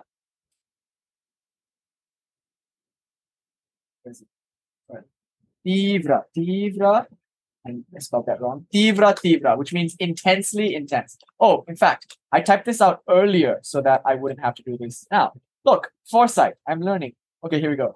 So the first one, this is the three categories. There's there's okay, there's tivra. This is one category. Tivra, which means intense. Then there's madhya, which means middle, and then there's manda, which means weak. So there's a strong Shaktipata, there's a middle or moderate Shaktipata, and there's a limbic weak Shaktipata. I'm kidding. All of them are valuable. They all give you different experiences, okay? And this is all by Shiva's own will. So if, if she wants a strong Shaktipata, she can give herself that anytime. She wants a weak one, she can give herself that. And her reasons are, like we said, not for us to debate about, just for fun. So within Tivra, Madhya, and Manda, there are further subdivisions. There's the Tivra of Tivra, the Madhya of Tivra, the Manda of Tivra, like that. And within Madhya, there's the Tivra of Madhya, the Madhya Madhya, the Manda of Madhya, you see? And within that, you could further subdivide and ultimately end up with 27. But Abhinava thinks that's not important. It's enough to just like have nine. So we start with the first one. Tivra, Tivra, intensely intense. So suffice to say that this is so powerful. It's such an opening to the joy and splendor of non-dual uh, bliss that you just absorb yourself in it forevermore. So Ramana Maharshi pretty much had this one. Like he's lying down one day and he does very little sadhana, no guru, nothing. He just his father died. He's trying to figure out like what dies when the body dies, and he just he asks himself, "Who am I?" And almost immediately he's liberated. Now the thing he does is disappear uh, into a mountain cave, and for like a long time he's just meditating in, in ceaseless samadhi. So that, that this is a very intense awakening, right? And typically it leads to videha mukti. Now, fortunately, Ramana was kept around. His body was kept for the benefit of the rest of us. But I think if he was left alone, he would have just, you know, the insects had started to eat his body and he would have just, Sri Ramakrishna Paramahansa, he himself had to be fed forcibly by some wandering monk who by providence happened to chance upon his body in samadhi. He was in samadhi for six months. And if that monk hadn't fed him, you know, the monk, by the way, would beat him with a stick. So he would open his mouth and then he would shove a few morsels into his mouth. If he didn't do that, Ramakrishna would have died. His body would have fallen away. Similarly, Ramana, if someone hadn't discovered him and sat by him and nursed him, um, his body would have gone also, I think. Because this this awakening can happen, and it's so intense that you just become absorbed forevermore in non-dualized state, which shows you, you know, that this is perhaps higher than the Jivan Mukta state. That seems to be the implication. It's such a strong sense of one's innate bliss that one doesn't even feel like tasting that bliss through the instrument of the body anymore. It seems like the joy of this videha mukti is just, yeah, no one can look at the face of God and live. I think that's right. That maybe speaks directly to this super, super, you know, this videha mukti. Okay. Am I at an hour and 45 minutes in this lecture? okay, I think I am. Sorry. What to do? So next, um, there's this Madhya Madhya, there's number two. Sorry, sorry. Th- there's the Madhya Tivra, number two. So remember, Tivra Tivra is basically KO. I mean, it doesn't have to happen immediately, but like shortly after you get this awakening, you'll probably plunge into samadhi forevermore. You typically don't come back. Um, yeah, right. So this is Tivra Tivra. Now, Madhya Tivra, moderately intense. So this is still very intense because if you receive this, you will be what is called a Jivan Mukta, liberated while in body. There and then. You don't need anything more. You have a full understanding that you are Shiva. By the way, liberation here means you know that you're Shiva. And, and in some cases, that knowledge of being Shiva is so strong that you just like become absorbed in the joy of that and leave the body. But in this case, in the Madhya Tivra, it's intense. You're permanently liberated from that point on. You don't need any guru. And typically you don't take formal diksha. In fact, there's a belief in the tradition that your diksha was conducted by yoginis and dakinis. So the goddesses themselves gave you a diksha. This is called jnana diksha. You just insight, spontaneous insight into the truth of your being through the grace of the goddesses that gave you a diksha. So Lord Shiva awakens fully to himself, which I think it's cute. He needs Shakti to awaken him. He wants to awaken, but the Diksha happens really through the mothers, and they're one and the same. So Shakti awakens herself through her own Dakinis, and she's permanently awakened. So this person is typically a powerful guru, but they don't necessarily need to have gurus. However, in most cases, a person who receives this Diksha, although it's very rare, will typically go and seek out a guru to ground their understanding. Now, that guru doesn't need to initiate them because they're already fully liberated. But when they go, um, typically the guru will give them a few lectures or like teach them the structures. And you know, Ramana Maharshi, he voraciously consumed all literature on spiritual life. And he never studied Advaita Vedanta prior to his experience. But after his experience, after studying various schools of philosophy, he just felt like Advaita Vedanta. He was impressed with its elegant beauty. He just felt like that was the one to, to, to speak through.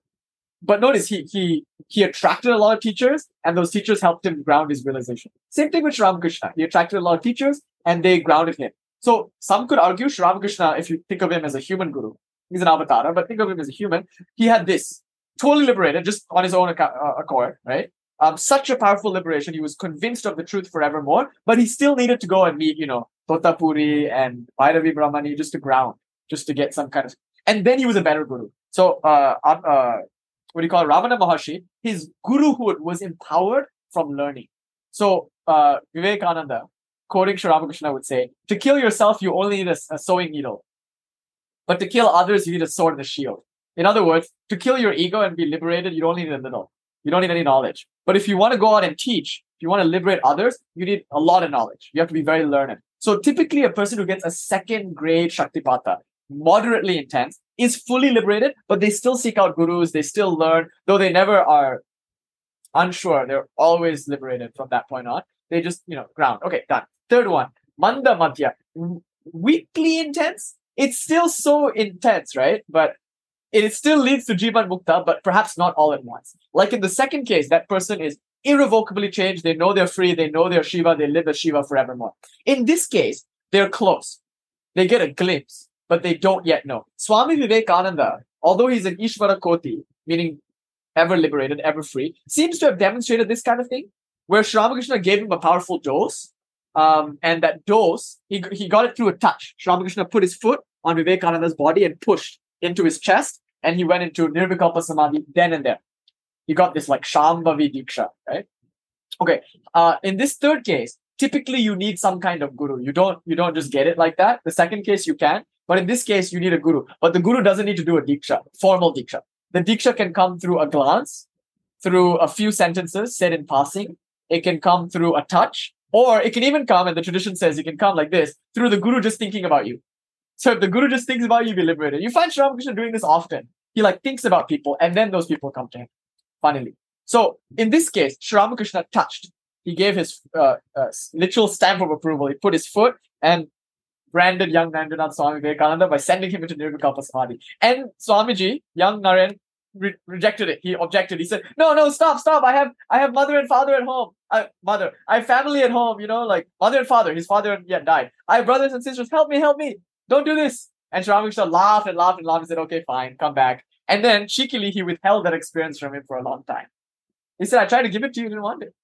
And then, but anyway, Naren after that became an ardent spiritual seeker, but he still had a pretty stormy few years, right? From 1978 to 1981, Brahmo Samaj, stormily trying to figure out. Then from 1978 to 1981, Advaita Vedanta. Then from 1981 to 1984, um, you know, he becomes uh, uh, what Swami Medhanandaji calls Vijnana Vedanta. What, Paulina?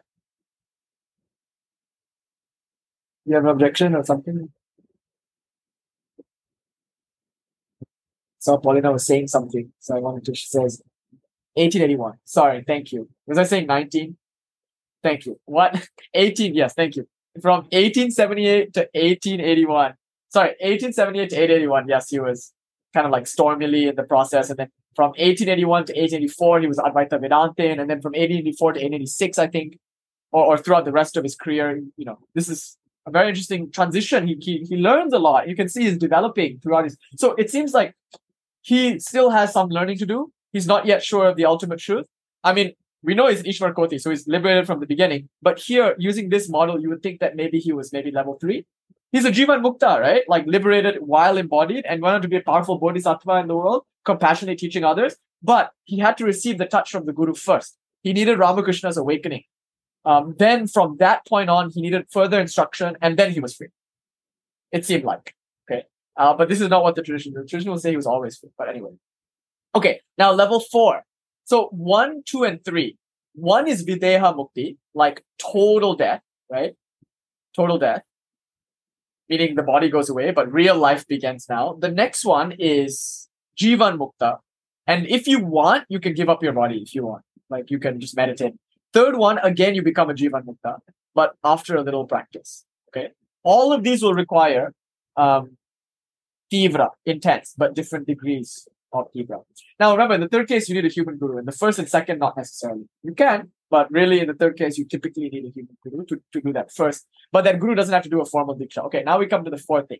Now, this Shaktipata will, and by the way, you approach a guru because of a Shaktipata. That's interesting thing I said. The Shaktipata comes first, then you approach the guru, and then typically the guru, you know, awakens you. So it gets conflated sometimes. Shaktipata, then guru, or Shaktipata and Guru at once. Never Guru then Shaktipata because really Shaktipata comes from Shiva. Okay, anyway, I don't want to get into too many technicalities. Let's go to number four. So number four, there is no chance of Jivan Mukti anymore because in number four, you have a strong desire for Shiva, but also somewhat of an attachment to spiritual powers. So you might still want some kind of, and you won't get liberation until you get that power first. So you go to a great teacher and the teacher will help you get the power first. There's a, a beautiful letter that Swami Turiyananda writes to Nikhilananda. It's kind of an eerie letter. And he's saying to him, um, I know you want name and fame. You will never get God as long as you want that. So why don't you go get that first, then get God? And he got it. Nikhilanandaji got name and fame. So sometimes I wonder, you know, about that. Anyway, so sometimes people want something and they're high spiritual aspirants anyway, but they should get that thing first. Lord Shiva wants to taste that thing. So typically the guru helps them achieve that power. And then they're shortly after that liberated after they leave the body. So it's still Videha Mukti. So Videha Mukti, but only after that, then it might take some time. Whereas in the first case, Videha Mukti then and there. In this case, you have to, you know, wait a little bit, get, get what you wanted, enjoy your power, and then after you leave the body. Okay, grade five. Now we enter into um, the second second set, right? The first set is all intense. Now we enter this. No, no, sorry, we entered four already. So now five. We're, we're in the squarely in the second set now. So number four is called um, Tivra Madhya, intense but moderate. So I, I don't want to call it intensely moderate it's moderate and intense. Then there's madhya madhya. So this is moderately moderate. So this would be you still want to enjoy the world. You approach a guru. The guru initiates you, usually using a formal diksha. By the way, the formality of the diksha increases the the less intense your Shaktipata is.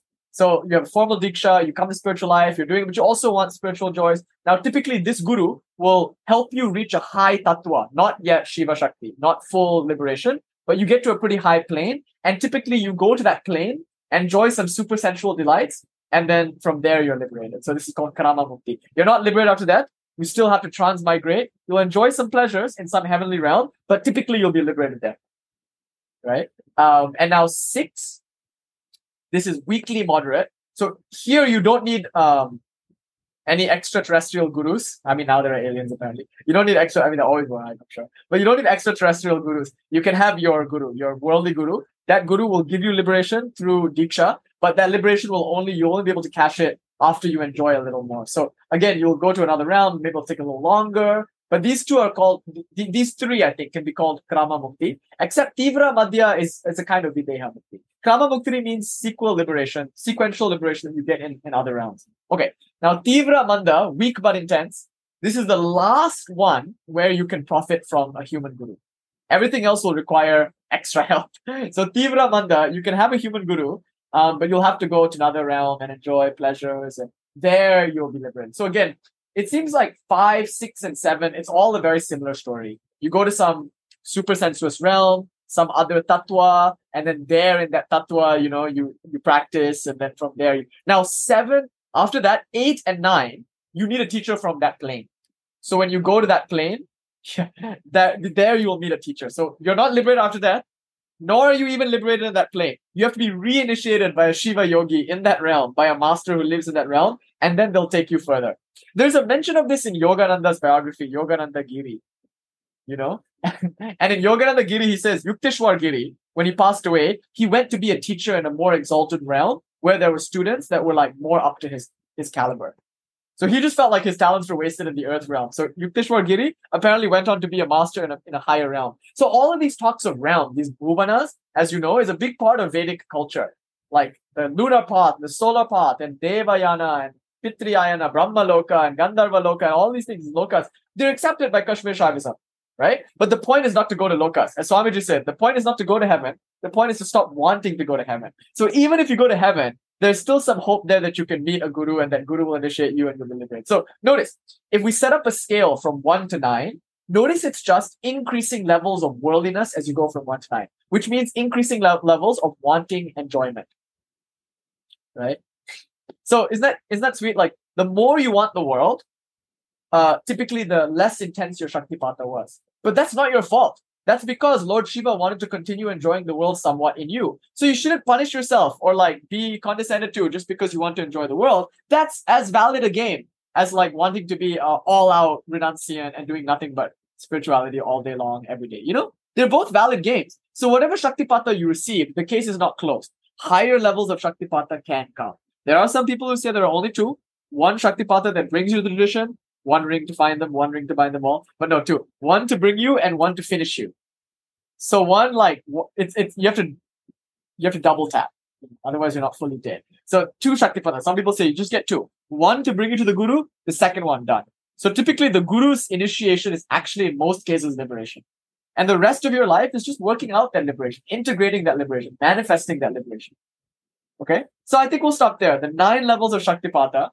Uh, which one did you receive? No need to get into that astrological speculation and like, you know, judge each other for it. Um, just ask yourself, how much do you want God right now?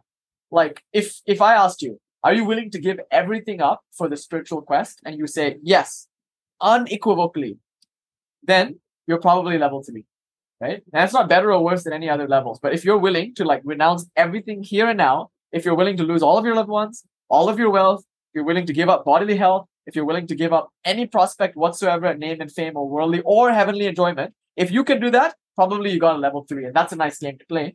Very intense game. Uh, but if you still want a little, maybe you want some spiritual powers, you want some spiritual experience, fine, level four, and then onwards. It's perfectly fine. Now, level two, you must actually be tasting your joy from from being liberated. So you can't just say, you know, I'm liberated and not feel that. It has to be a really lived as part of your experience. You have to know the bliss of the Atman and live accordingly.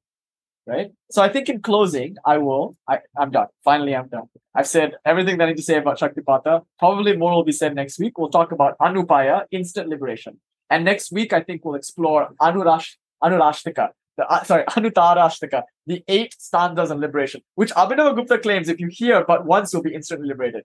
It's like it's like Orion G, you know, he shares the Kuntu Zangpo. It's like that. It's like one of those powerful wisdom teachings. You just hear it and you're immediately liberated from that point on. So having discussed Shaktipata, I pray that next time we meet, that transmission will be a Shaktipata for all of us. Uh, and I pray that from now till then, in this interim, that every single moment might be a possibility of the Shaktipata, that we might be awakened to what we always were, what we always will be, and what we are now.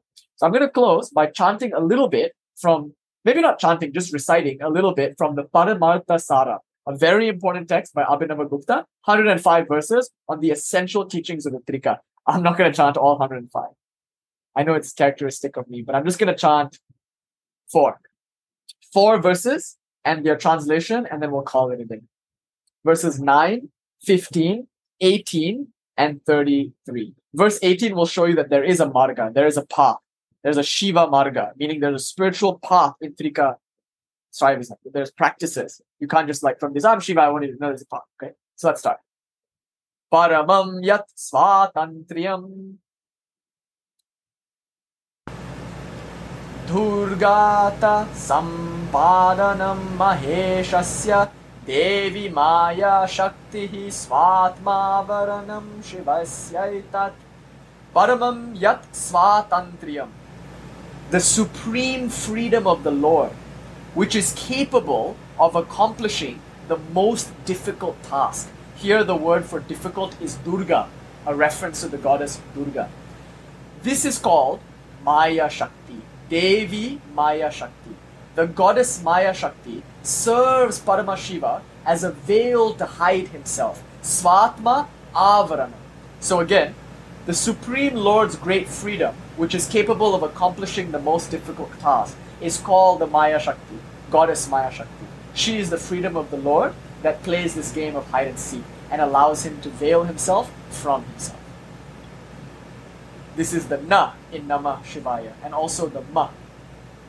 Kambukam miva tandu lakkana vinivishtam vinamaya yabhidha bhajate tatu vishuddhim shiva marga anumukya yogena. Kambuka means the husk outside a grain of rice. So the husk existing on a grain of rice, though existing separately, appears inseparable from the grain. But the feathered, fettered being, who similarly seems attached to his body and mind, attains purity by turning towards Shiva through yoga and tread, treading on his path. And now the final verse. Svagyana vibhava bhasana योगेनोद्वेष्टयेनि जात्मानम् इति बन्धमोक्षचित्रां क्रीडां पतनोति Paramashivaha. Lord Paramashiva liberates himself from bondage by loosening its grip through the glory of the knowledge of the self. Thus, bondage and liberation are his divine play. Om. Thus, bondage and liberation are his divine play. Iti Shiva. All this is verily Shiva. Om Shanti Shanti Shanti Hari Om Tat Sat Hara Hara Mahadeva